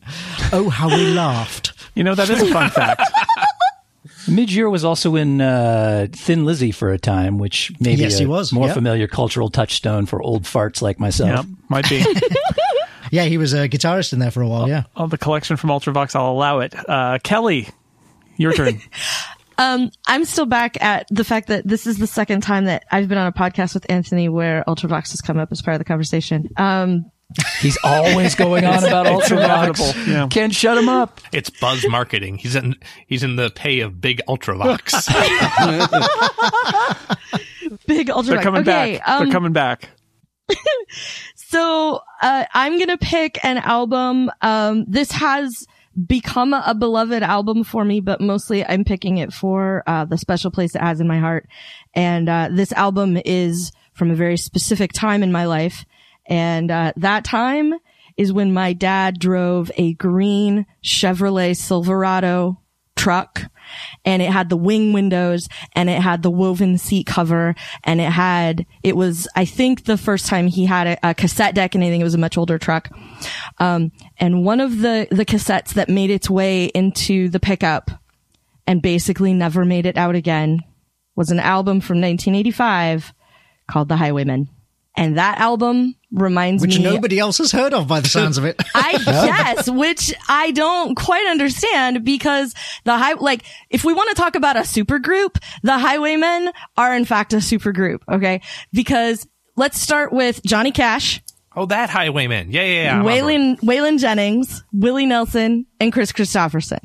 So these four guys decided they were going to be a band together and they came out with this record. And uh, there's there are, are three of them. This one came out in 1985. Um, it's the one that you, if you've seen a Highwayman album cover, it's probably this one because it's like the four of them, their faces in the clouds over like a sweeping vista that looks like something from a John Wayne movie. So they're the traveling Wilburys before the traveling. Yes, Wilburys. exactly. Yeah, it's like the Traveling Wilburys in beta. Like the the songs are great songs. Uh, a lot of them. Like I remember, uh, obviously the the title track, but Desperados Waiting for a Train is one that I can hear my dad singing along with in my head all the time. Uh, Big River is another good one. Um, uh, Johnny Cash wrote that. Uh, I remember that. I remember having to look it up for something back in the day. Uh, they have a version of Bob Seger's Against the Wind. Uh, there's like, there's just a bunch of really great stuff on here and it's, and none of them are off their game in this particular album. Uh, which is one of the things, like sometimes when you get a super group, it's like one guy they brought in for name recognition, but maybe he's not like a super contributor or, um, he's sort of at a phase in his career where like not a lot of what he's doing is getting a lot of attention. And that wasn't the case here. And, uh, that's one of the things that I really like about this album. So for me, this is equal parts like, listening to this album, it sounds like a great album. I know it's not a pop record necessarily, but uh, a lot of people have heard the song "The Highwayman." I'll fly a starship across the universe divide. And when I reach the other side, I'll find a place to rest my spirit if I can. Perhaps I may become a highwayman again. Or I may simply be a single drop of rain. But I will remain. I'll be back again and again and again. For me, it's also uh, sentimental because, like I said, it, it's like my dad in the '80s in this truck that was very '80s, and like we were headed probably to the cabin to do I don't know what while we were there. And then we would like have a campfire and hot dogs and marshmallows and you know like super you know outsidey sorts of activities so like in in my life this album is the soundtrack to a great big piece of it that I really enjoy as a kid watching um, music videos, I always wanted the trifecta of a song that was also the album title, that was also the name of the band, which to my Yes. knowledge never happened. But this does. This is the song "Highwayman" on the album "Highwayman" by the Highwaymen. Is pretty damn close. The closest I came before was, of course, the band Talk Talk had an album, Yeah. had a Yep. song called Talk Talk, and sadly, they did not name their album Talk Talk. No. They named it The Party's Over, and therefore missed the amazing TBS Night Tracks trifecta that would have happened. Especially with a name that was already a repetition. yes I know, right? It's like a double jackpot at a slot machine. why would you casino. not yeah Oh well, but anyway, Highway Highwayman, the Highwaymen is the choice. Steve, it's your turn. Oh boy, oh boy. I'm excited. Um, Oh, that makes it more sense then. I feel like I need to pick an album from this band because I felt really bad about not picking an album from this band in the overall album draft. They are one of my favorite bands. Uh, very high on the list, sorely underappreciated by the mainstream audience. Um, but geeks like me seem to enjoy them a lot. Uh, and this is, uh, this is going to be an album by XTC. Ah, yay I could have picked pretty much any album they released in the 1980s. Um, Wait a second, Steve. You're picking XTC after picking Adam Ant. I know. You've made you made a They Might Be Giants song. They might fight someday. Yeah. I, I could really have picked any album they made in the 1980s. They're all great, um, with the possible exception of Skylarking, which I've never liked. Huh. That's the one everybody seems to think is so great. And even now I'm, I'm wavering, but I think I'm going to pick my first XTC, which was Oranges and Lemons from 1989. Um, oh yeah, I, Yay! it it's uh, like I said, it's the first one I heard. I know timing has a lot to do with it. It also happened to be an album that I enjoyed in the summer after high school, which was uh, it's kind of I think like a key time for musical appreciation is right after high school and your college years. Those will be the albums that I think stick with you the most.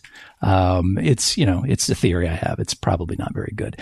Um, but uh, they cover a ton of musical ground here. It's very, very richly produced, almost too much, I would say. It sounds a little too glossy today.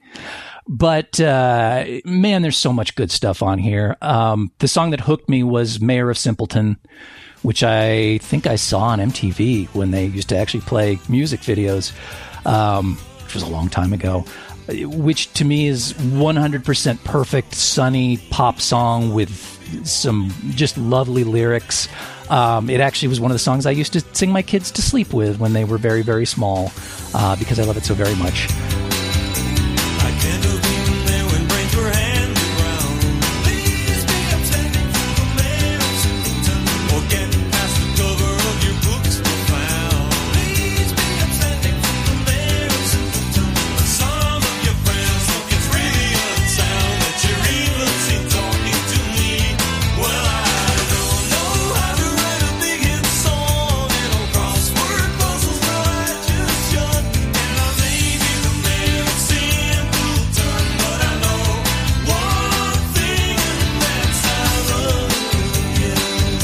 King for a Day was the other semi hit from the album. It's not really one of my favorites, but uh, but this album has The Loving, which is just gorgeous. Uh, Poor Skeleton Steps Out, which is almost like a lost Oingo Boingo track. Um, Hold Me My Daddy, which I cannot hear without tearing up. Uh, oh, and of course, Pink Thing, um, which is a sprightly, jazzy little number that is either about Andy Partridge's infant daughter or the part of his body what helped make her. Jury's kind of out on that. I assume it's the penis thing, but you know. Um, it's just great. I mean, it's it's a long album. I think it was actually released as like three mini albums in a set. Uh, but it's terrific, man. I love it. It's uh, just pop perfection. All right, I am going to in the to end the third round, and then we'll move on to a really quick fourth round. I'm going to pick. haha, yeah. We've actually done the third round pretty quick. Yeah, We're no, I only think we might actually uh, into it. Yeah. we might actually get this done. So I'm going to pick. I, I think this is a little obscure, um, and I'm cheating a little bit because I, I actually discovered this artist early in the '90s and then went back through his catalog. But I don't care. I'm I can do what I want. I love power pop. There was a lot of amazing power pop in the '80s, and one of the great power pop artists of the '80s and '90s is a uh, guy from Detroit named Marshall Crenshaw, who a lot of people have not heard from, but he made a Someday, some way. he made he made someday some way from his first album which came out in 1980 uh, and that's a really good album but you know there's an album he did that was better called field day his second album which has some amazing songs on it including whenever you're on my mind uh, and hold it. Uh, there's a bunch of other stuff on there. It sounds great. The album sounds almost timeless. It has um, it has for for an album from 1982 83 it has no synthesizers really. It doesn't sound like a 1983 album. I'm not quite sure what it sounds like, it, it- but it gives it a timeless quality that um, a lot of the albums from this period don't have. Um, these are just simple pop songs. I think he kind of wishes he was recording his album in the 60s, but he was born a little bit too late for that. Monday Morning Rock, another great song on here. It all sounds really good. It's just a great sounding album with a bunch of really simple beautiful pop songs. And uh, you know marshall crenshaw has got a lot of great records that he's produced over the years but uh, this is my favorite of his. And it, there's a purity to it. There's just a simple beauty of uh, of making making pretty three minute pop songs and not caring who knows it. He's just going to do that. Um, so i recommend it. Uh, the album cover is him in front of like a, a school with a flagpole. I don't really know. It looks like a yearbook photo but it's a great album. So field day marshall crenshaw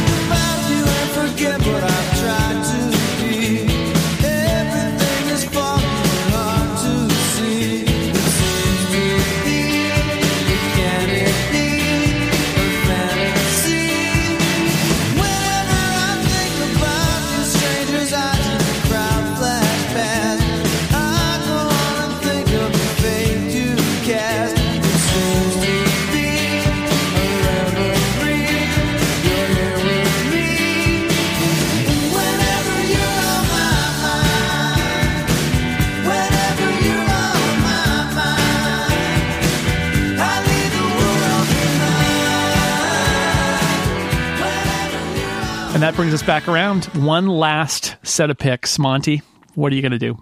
Uh, well, back in the 1980s, there was a concept called the local band, where a band could be really huge in this in one city and release albums and have a huge following and be unknown outside of it. And in San Diego, that band was the Beat Farmers, and I loved the Beat Farmers. Yeah. They were kind of a cowpunk thing. They're like 80% rock, 20% country, except once or twice on per album, their drummer, Country Dick Montana, would sing a filthy novelty song. Uh, they were great. I'm actually, I could pick any of their albums from the 80s. I'm actually going to pick their EP, Glad and Greasy, because I really like the covers on it. There's a cover of Neil Young's Powderfinger, a cover of Rod McKuen's Beat Generation, which Rod McKuen meant contemptuously, but the Beat Farmers play not ironically, and it's great. And it has the best version of Big Rock Candy Mountain ever. In the big rock candy there's a land that's fair and bright, where the handouts grow on bushes, and you sleep out every night, where the boxcars all are empty, and the sun shines every day, on the birds, on the bees, on the cigarette trees, the lemonade springs where the bluebird sings on the big rock candy mountain. In the big rock candy mountain, all the cops have wooden legs, and the bulldogs all have rubber teeth, and the hens lay hard-boiled eggs. Farmers' trees are full of fruit, the barns are full of hay. I'm bound to go where there ain't no snow, where the rain don't fall, and the wind don't blow in the big rock candy mountain, boy. And if you go on Spotify, you can just listen to their 1985 album Tales of the New West, which has Happy Boy, their most famous novelty song.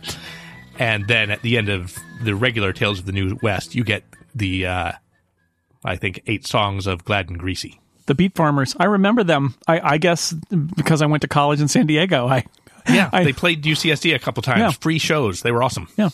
All right, the Beat Farmers. James. So, uh, n- with the exception of So, nobody has picked any of the things that I had. So I've got so many left. And I'm now trying I to think we decide all do. what is the one that I'm g- going to give this to. Ah, it's difficult. Right. Uh, since I was told I can't pick Zoolook, as Anthony already picked that Indeed. in the previous podcast, uh, I'm going to go down a slightly similar avenue here. I think you could describe my early musical tastes as anything with a Fairlight CMI synthesizer or produced by Trevor Horn. So I'm going to go with The Who's Afraid. No. Well, I like them, but no. I'm going to go with Who's Afraid of the Art of Noise by The Art of Noise. Yay! So digital sampling was starting to become more commonplace, but in 84, we were kind of still at the make a song out of a dog barking at different pitches level of sampling, um, until the art of noise came along. And this is a pretty experimental album and some might even call it a touch pretentious. Uh, but I absolutely loved it and loved everything they did. Standout track is close to the edit, which was kind of the, the big single that took Yeah. off. Um. But it, Love that album. I, I like everything on it. Um, yeah, that's my pick.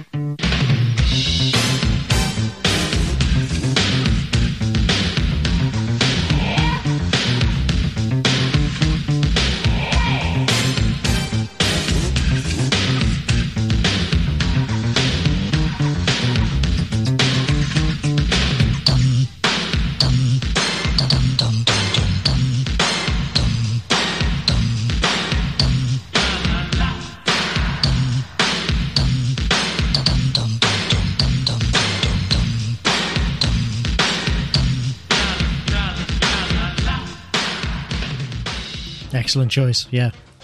A great album, yeah. They did uh, just one quick recommendation of a later album that they did um, about the life of Claude Debussy. Oh yes, which is yeah, yeah, yeah. absolutely fantastic. Ah, yeah, if you that's haven't heard that, get hold of it. It doesn't sound like early art of noise, but it's a really good album. Oh, I right, haven't yeah, even it's- thought yeah, about that sounds record in so different, but long. it's- yeah, it's so good. Yeah, Invisible I- I- Silence is the one that I that I listen to. That's got Paranoimia and uh, the Peter Gunn cover on it, which is Uh, yeah. that was their breakthrough Uh, in There- the U.S. There's I a think. version of Paranoimia with Max, Max, Headroom. Oh yes, Yeah, oh, I love is. that one. yeah, there is. That's right. But so good. you can get you can get a Fairlight CMI uh, emulator for the iPad, and it has some of the Art of Noise noises in it, including a horn, which I think is called Trevor Horn. Um, and, it- and I I played with that like channeling my inner art of noise for, for quite a long time. I just looked it up. It's called The Seduction of Claude Debussy. I have it on my shelf. I just had to get up and look at it. Channeling the inner art of noise. Anthony, it's your turn now. Okay, so uh, something a little bit more obscure this time, but I am still sticking, even though I really want to because there's so many other albums, but I'm sticking with albums that are basically perfect from start to finish. So, Dreams So Real. The album Rough Night in Jericho from 1988. Most people have never heard of this band. They were a band from Athens, Georgia, and I first saw them featured on the Athens, Georgia Inside Out documentary from 1987. Nothing else has ever come out of that place. Uh, right, which showcased the musical scene in the wake, obviously, of REM's success. Dreams So Real, they're not interviewed on the film, and nobody else in the film ever mentions them. But right smack bang in the middle of the film, they are they have been recorded playing a song in a rehearsal room, and it really stands out because of all the bands in that film, they aren't trying to be REM or the B52s, which pretty much all of the other bands are. So I, I loved this one song that I heard, and the next year they released their debut album. So I tracked it down, which obviously in 1988, as we said, took, you know, pre-internet, took a bit of detective work, um, and promptly bought it, like sight unseen, and discovered that the song they play in the documentary is not on this album. but thank goodness it doesn't matter because this is some of the highest quality pop rock you will ever hear. Just fantastic songwriting from start to finish. Every single song, there are 10 songs and every single one is as catchy as hell. And they all have something different or unusual that elevates them above regular sort of, you know, AOR pop rock radio stuff. Some minor key change or a weird rhythmic thing or an odd counterpoint melody, something that keeps your attention and just elevates it above the pack. I have, I can and have listened to this album over and over and over again. I, I never, ever get tired of it. It is, you, you can l- listen to the whole thing, sing along, get to the end and literally just start all over again. And it, the whole thing just sounds completely fresh every time. It's brilliant. Sadly, they only released one more album after this and it was pretty bad. And then they split up. But this one Doesn't matter. album, this one album is just, and it really is honestly almost a perfect album from start to finish. So, so good. So it comes to an end. Everything that you thought turns out to be feathers born on the wind. Bearing witness that gravity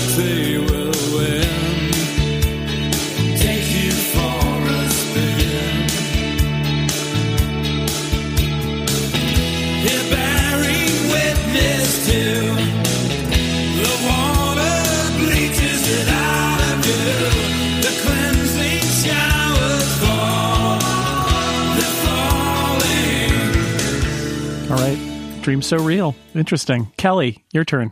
Okay, um, I have to narrow this down to just one now. Um, I have such a list. I'm going to go with um, "Introspective" by the Pet Shop Boys, uh, partly because of my not Cool. so not so secret affinity for Trevor Horn, and um, also because uh, where I lived, we didn't have a lot of dance clubs or dance music or anything like that. so Paved roads. or pavement or yeah um the band or the the, Or the, the asphalt surface yeah. um yeah neither one so the thing about introspective uh which came out in 1988 that uh was eye opening to me, not because this is necessarily an outstanding Pet Shop Boys album. I mean, it's not very by any stretch of the imagination.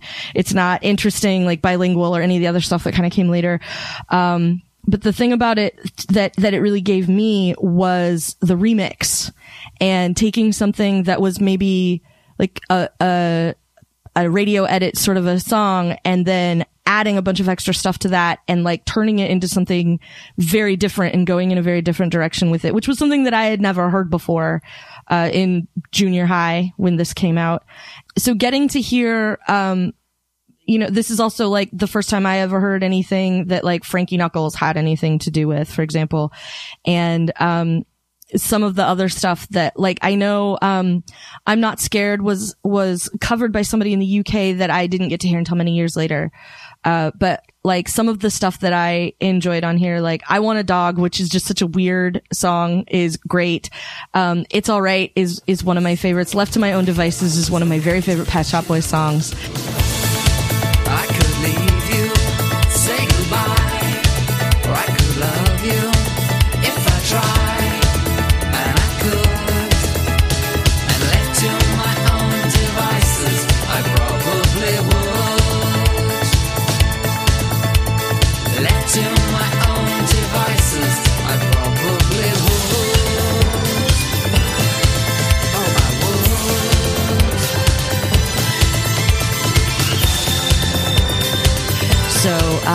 like getting to hear a really long version of Domino Dancing and uh, the Pet Shop Boys version of an Elvis Presley song with with Always on My Mind, you know, or a Willie Nelson song, depending where you're from.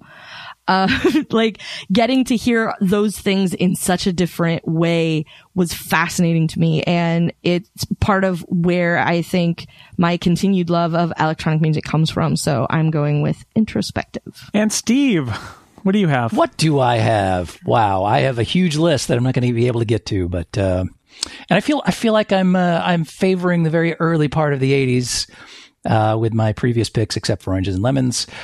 Uh, and I feel like I should probably stretch out a little bit and uh, maybe hit the middle of the decade, but I'm not going to. I'm going to pick 1981's Oingo Boingo Only Lad. Yay! Nice. Another band that I, I feel like is relatively unknown outside of the Los Angeles, Southern California region, which may or may not be true. It's basically mostly ska inflected party music, but I just, I love how many different moving parts there are to each of these songs. There are like 30 guys in the band and they're they're always doing something at any given moment even if it's just like a single horn stab to add texture um, this was also the first band that I saw in concert, and it's it's amazing how well they could recreate these songs live, given given how complex they are. Um, yeah, the the musical complexity I think is the biggest draw for me, but the lyrics are also gleefully perverse and uh, usually very funny. This is not the more pop oriented Oingo Boingo of the Dead Man's Party years. This is the strange, creepy band from Forbidden Zone and uh, the um, notable appearance they made on the Gong Show. Aren't they still the Mystic Knights of the Oingo Boingo at that point? I think they had just taken that name off, but uh, I, like their initial singles might have still had that that uh, that prefix attached. But I mean, this this album opens with "Little Girls," which is just this magnificent, frantic tune that it takes a couple of listens before you realize it's written from the perspective of a likely pedophile, which it's uh, it's a little disturbing when you uh, when you really get down to it. But um, Elfman later said he wrote that based on some uh, dudes he would see big wigs in Hollywood walking around with very young looking women. It's not really supposed to be like a you know up with pedophiles song. I mean, it's, it's they're very much a geek band. Um, you know, uh, this has on the outside on it, which is a great anthem to disenfranchised, unpopular kids, which you might be surprised played quite well with teenaged me. and yet it, it's super it's super peppy and and energetic while It's great. you're being an outsider yeah And it's funny. I mean, it's a very funny track as well.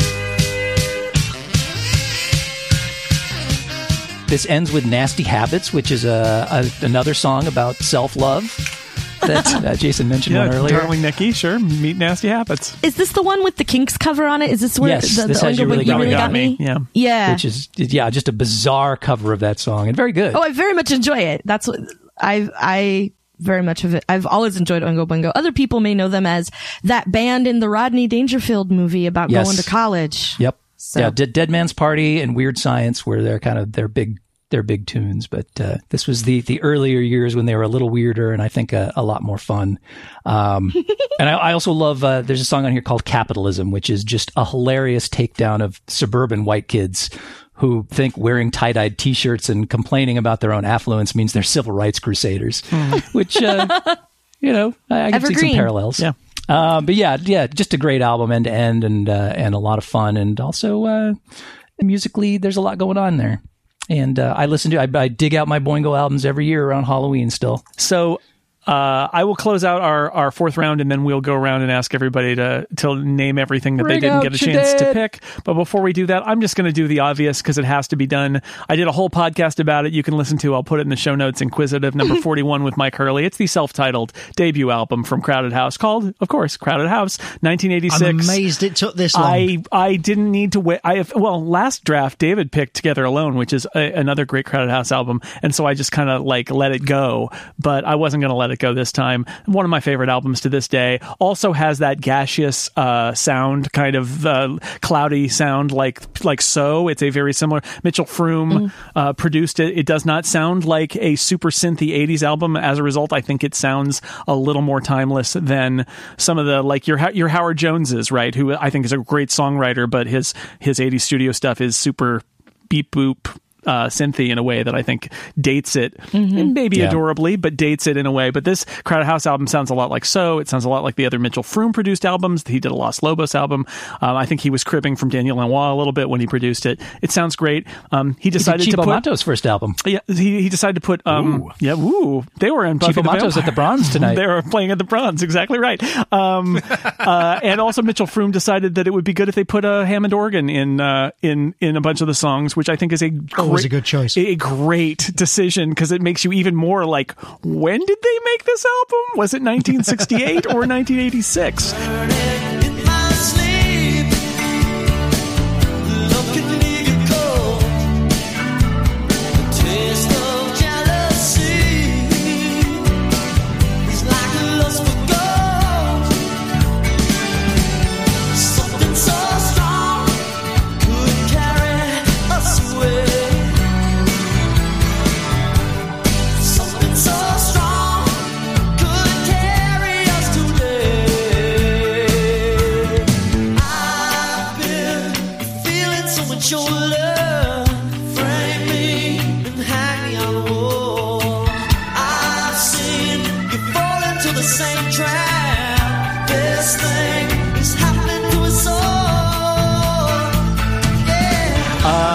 and I love it it's a it's a great album and uh, that's thus I pick it now bring out your dead Monty what do you have left that you didn't get to pick Stand Uh, back, everybody. list- so many things. Um, Pete Townshend, the Iron Man, the musical, a less popular adaptation of the Iron Man story that turned into the Iron Giant, but I like it.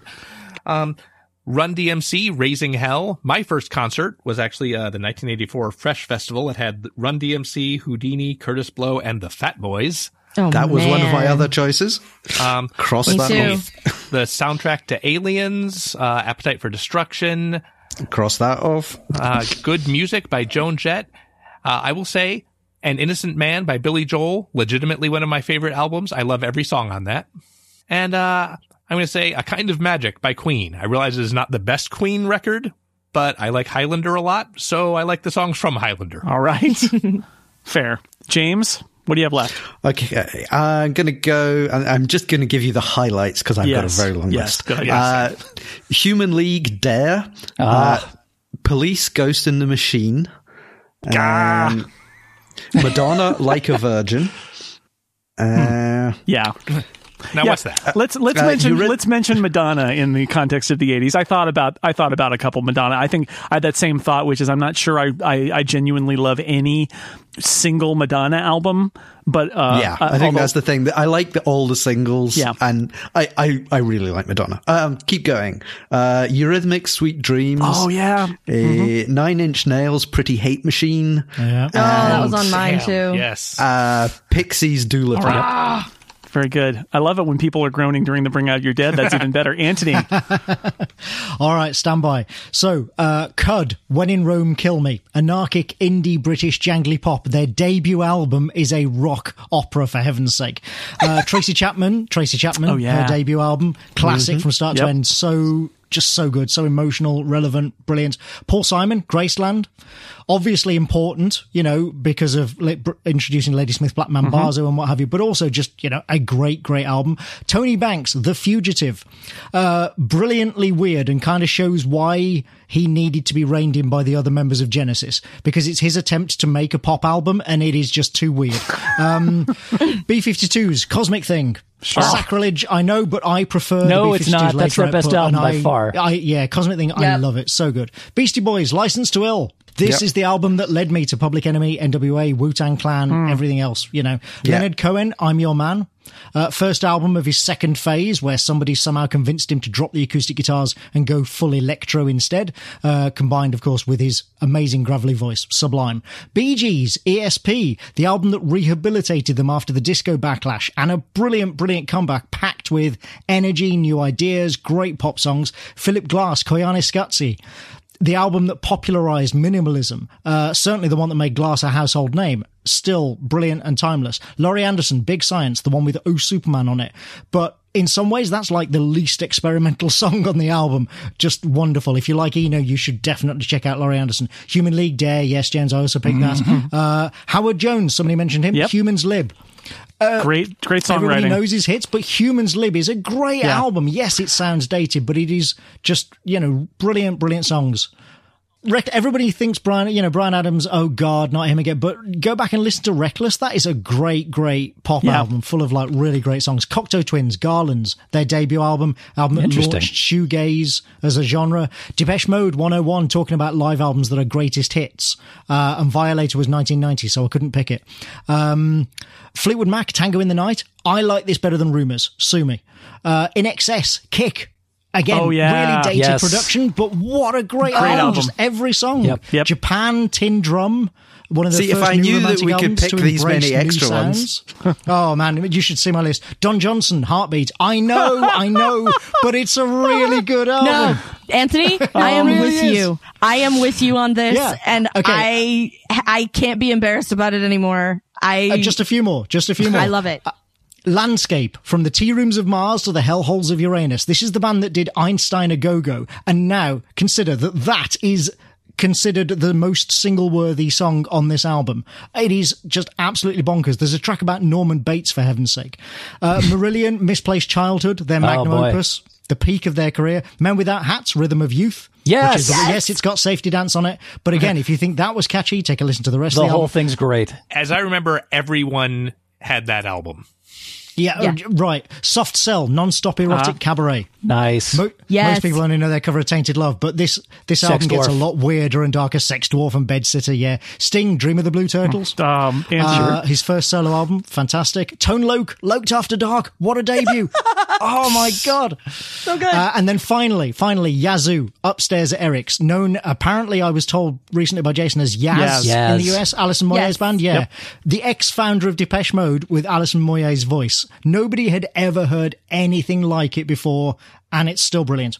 And now Yep. I'm spent. all right. Right. Since Anthony got so many, I need to enter four more into the record. Okay. Oh, we're going backwards. Do I get to go after Go you? ahead. Yes. So Joy Division Closer, That's on my list. Yep. Motorhead Ace of Spades, Kraftwerk Computer World, Yep. and I'm gonna go for Public Image Limited album.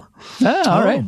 All right. Well, I will throw in Poison's Open Up and Say Ah, and Big Daddy's Meanwhile Back in the States, Okay. That's all you're Wow. dead? and the Traveling Wilburys. okay. I'm walking away. All right. Monty's all about economy.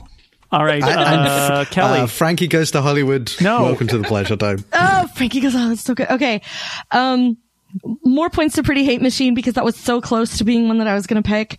Um, and then, uh, for Depeche Mode, I couldn't pick Some Great Reward. So I picked Construction Time again because what I like about it is that it's the intersection of like the stuff that we got on Speak and Spell, but it's sort of before it kind of crystallized into what we got in Black Celebration and other later stuff. Um, we Yep. could do a whole Depeche Mode draft if you're listening, Jason. Um, Yep. that I'm would be a lot of fun.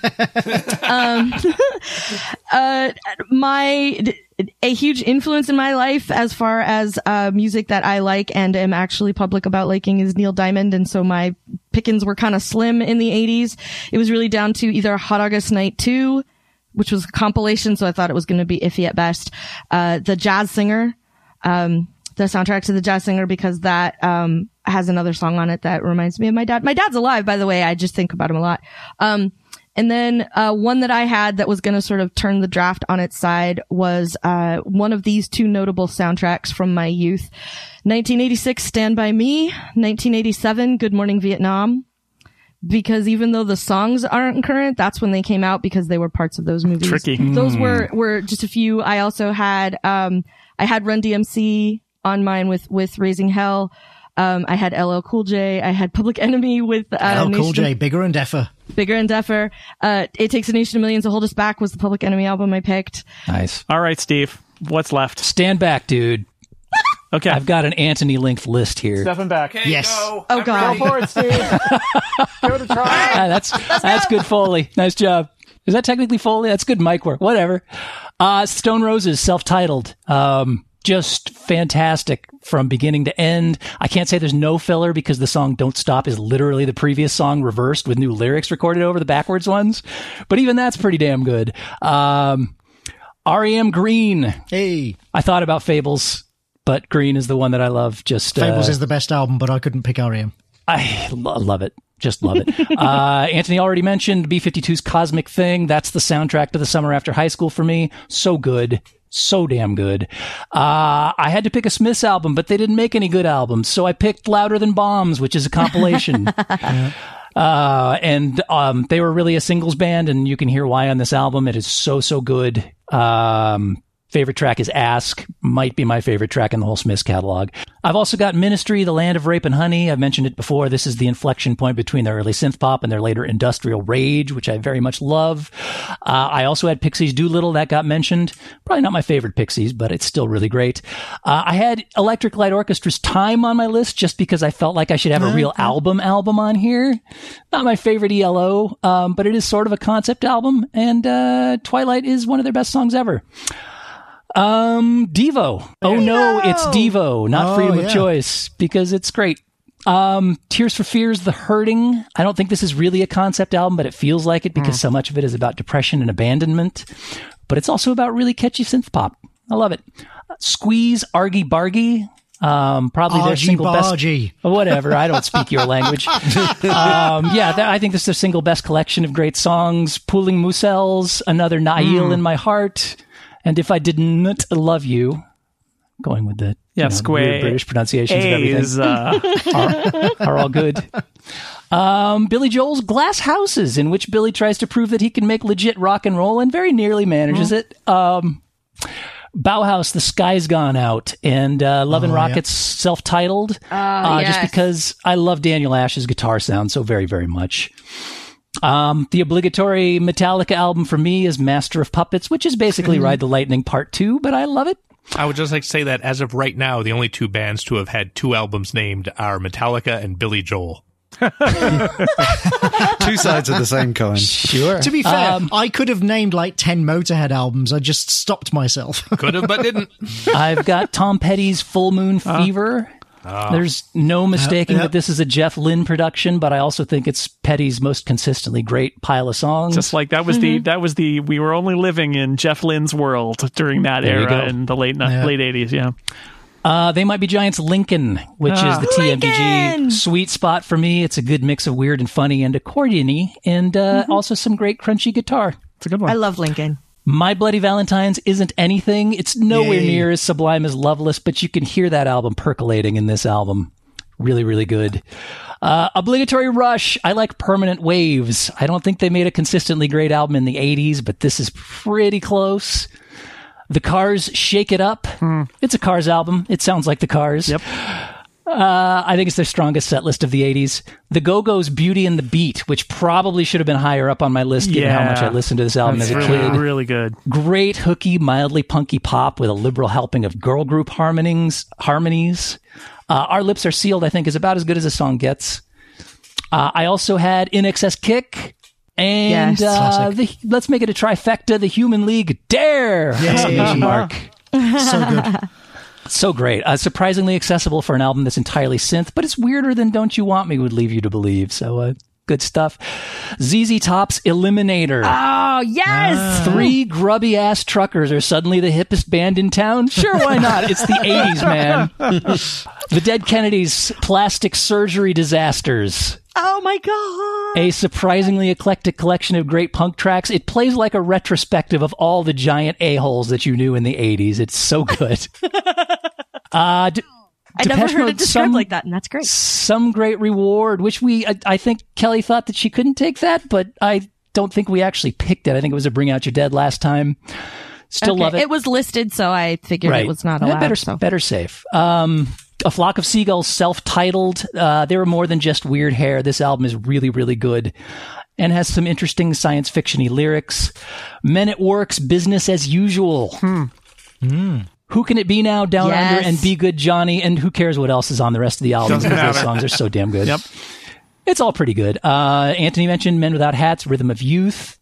Um, I feel like everybody had a copy of the Safety Dance. I don't know that everybody had a copy Oh, of this yeah. album. They should have, because it's great. Uh, coming into the home stretch here, the Psychedelic Furs Forever Now. I like the Psychedelic Furs in general. This is a, a really good batch of new wave songs, overproduced just the right amount by Todd Rundgren. Really, really solid. Uh, and lastly, Huey Lewis and the News, sports. Ah, Ah, Huey Nine of the most infectious, affable bar rock songs you will ever hear. Huey Lewis sings like a guy who has a smile permanently plastered on his face at all times, and He you could not you could not go anywhere Yeah, in, the, con- in considering how 1983 successful he's been, he probably does. for that very short window. That's that's accurate. You could not go anywhere in 1983 and not hear Huey Lewis playing somewhere. It's uh, it was ubiquitous. So those are my dead. that's a lot. Yeah, take a breath. I, I don't. Yeah, I typed a lot of things there. Um, I'm. I'm. My list. I. I my list is a little more limited. I. I decided to, to keep it a little short, but there are a couple that already got mentioned. Uh, the Police, Ghost in the Machine. Again, hard to pick a Police album. Um, Yeah. Similar thing. Like Synchronicity's got those great singles on it, and then it has Mother. So. And I love Mother. It's my favorite song on the That's- album. I hate You it. know that. Uh, we will. We disagree, but I think I, Is that my mother on the phone? I picked Ghost in the Machine, which is fun that uh, James also picked it. I think that might be my favorite. Um, and uh, uh, speaking of Sting, you know, Anthony mentioned Dream of the Blue Turtles. I think perfectly poised between Sting becoming overbearingly awful and uh, kind of hungry to show what he could do, and you get the Dream of the Blue Yeah. Turtles. I think the thing about that album I love is that you could tell he was just letting loose. That Yeah. this was all the stuff he wanted to do with the police Yeah. and couldn't, and it's just full of energy. I like his first. I like his first three solo albums, but that one, I uh, it does feel like it's he's settling all the scores of all the songs that he wasn't allowed to release. right. Uh, I I think we have to mention uh, the biggest selling album of the 1980s, which is Thriller by Thriller. Michael Thriller. Jackson. Yep, yep. It is the sure, first mention it. cassette tape that I bought, and uh, that there are there there there's like one bad song on that album, um, but it's Wait, everybody, everybody's definition of the bad song on that album will is be different, different, What's but that's fine. You can pick which one, but the rest of them are great. it is a great album. He could have just re-released it as a greatest hits album. Yeah. And people would not blink. Yeah, so Yeah. gotta mention Thriller. Um, you pick your favorite, you pick your least favorite, but it is it is a milestone. Um, I too have an obligatory Rush album. Mine is Signals from 1982, which I prefer. There you That go. is my go-to Rush album. I think it's great. Um, speaking of Huey Lewis, he produced produced much of Bruce Hornsby and the Range's debut, "The Way It Is" from 1986. That's the t- cassette tape that I listened to so much that I wore it out, and at one point it just finally snapped, and I had to go out and buy the CD at that point. Um, Tears for Fears, The Seeds of Love. I mentioned it. It's my favorite Tears for Fears album. I think it's great. I love it. I love how it sounds. I love the Beatlesque whatever that's going on there. I like songs from the Big Chair. I don't like the Hurting, but that's fine. Eh, There's a plenty of Tears oh, for no, Fears the for everyone. Yeah. The Hurting's the best album. no. I don't like it. It's okay to might be wrong, so Jason. sad, I do not like so it. depressing. I do not like it. And finally, um, because again they they were picked in the last draft, but this album wasn't picked. Uh, I decided to go with 1983's War by U2. I could have chosen Boy or The Unforgettable Fire, Oh, but, nice. but War. I really like War. I think that's a really good, really good record, and I think the best er- early U2 record. So there, that's my list. We did it, everybody. Did we? Hey! We did. Oh, it. wait, we I had another page. Uh, Oh, Dire yeah. Straits, Brothers in Arms, the the. Woods soundtrack, Indigo Girls, Pac-Man Fever. What? And I would like to thank my panelists for being on this episode. Monty Ashley, Thank you. James Thomson, thank you. Well, thank you very much. Uh, I've got another 12 on my list here, so I'll, I'll save Save, them for the save them for time. later. Anthony Johnston, thank you. I'll see you in the 90s, Jason. Say I'll see you in the 90s. Kelly Guimont, thank you. Thank you so much for having me. This was a lot of fun. And Steve Lutz, you got a lot of albums from the uh, 80s there, dude. I sure did. Thank you, Jason. And uh, don't you ever stop being dandy showing me you're handsome, Jason. I won't. a- and Steve, don't you forget about me. uh, who are don't, you again? Don't, don't, don't. I almost picked Live in the City of Light. Look at this. The drummer carries the melody. And thanks to everybody out there for listening to this episode of The Incomparable. We'll see you next week and in the 90s.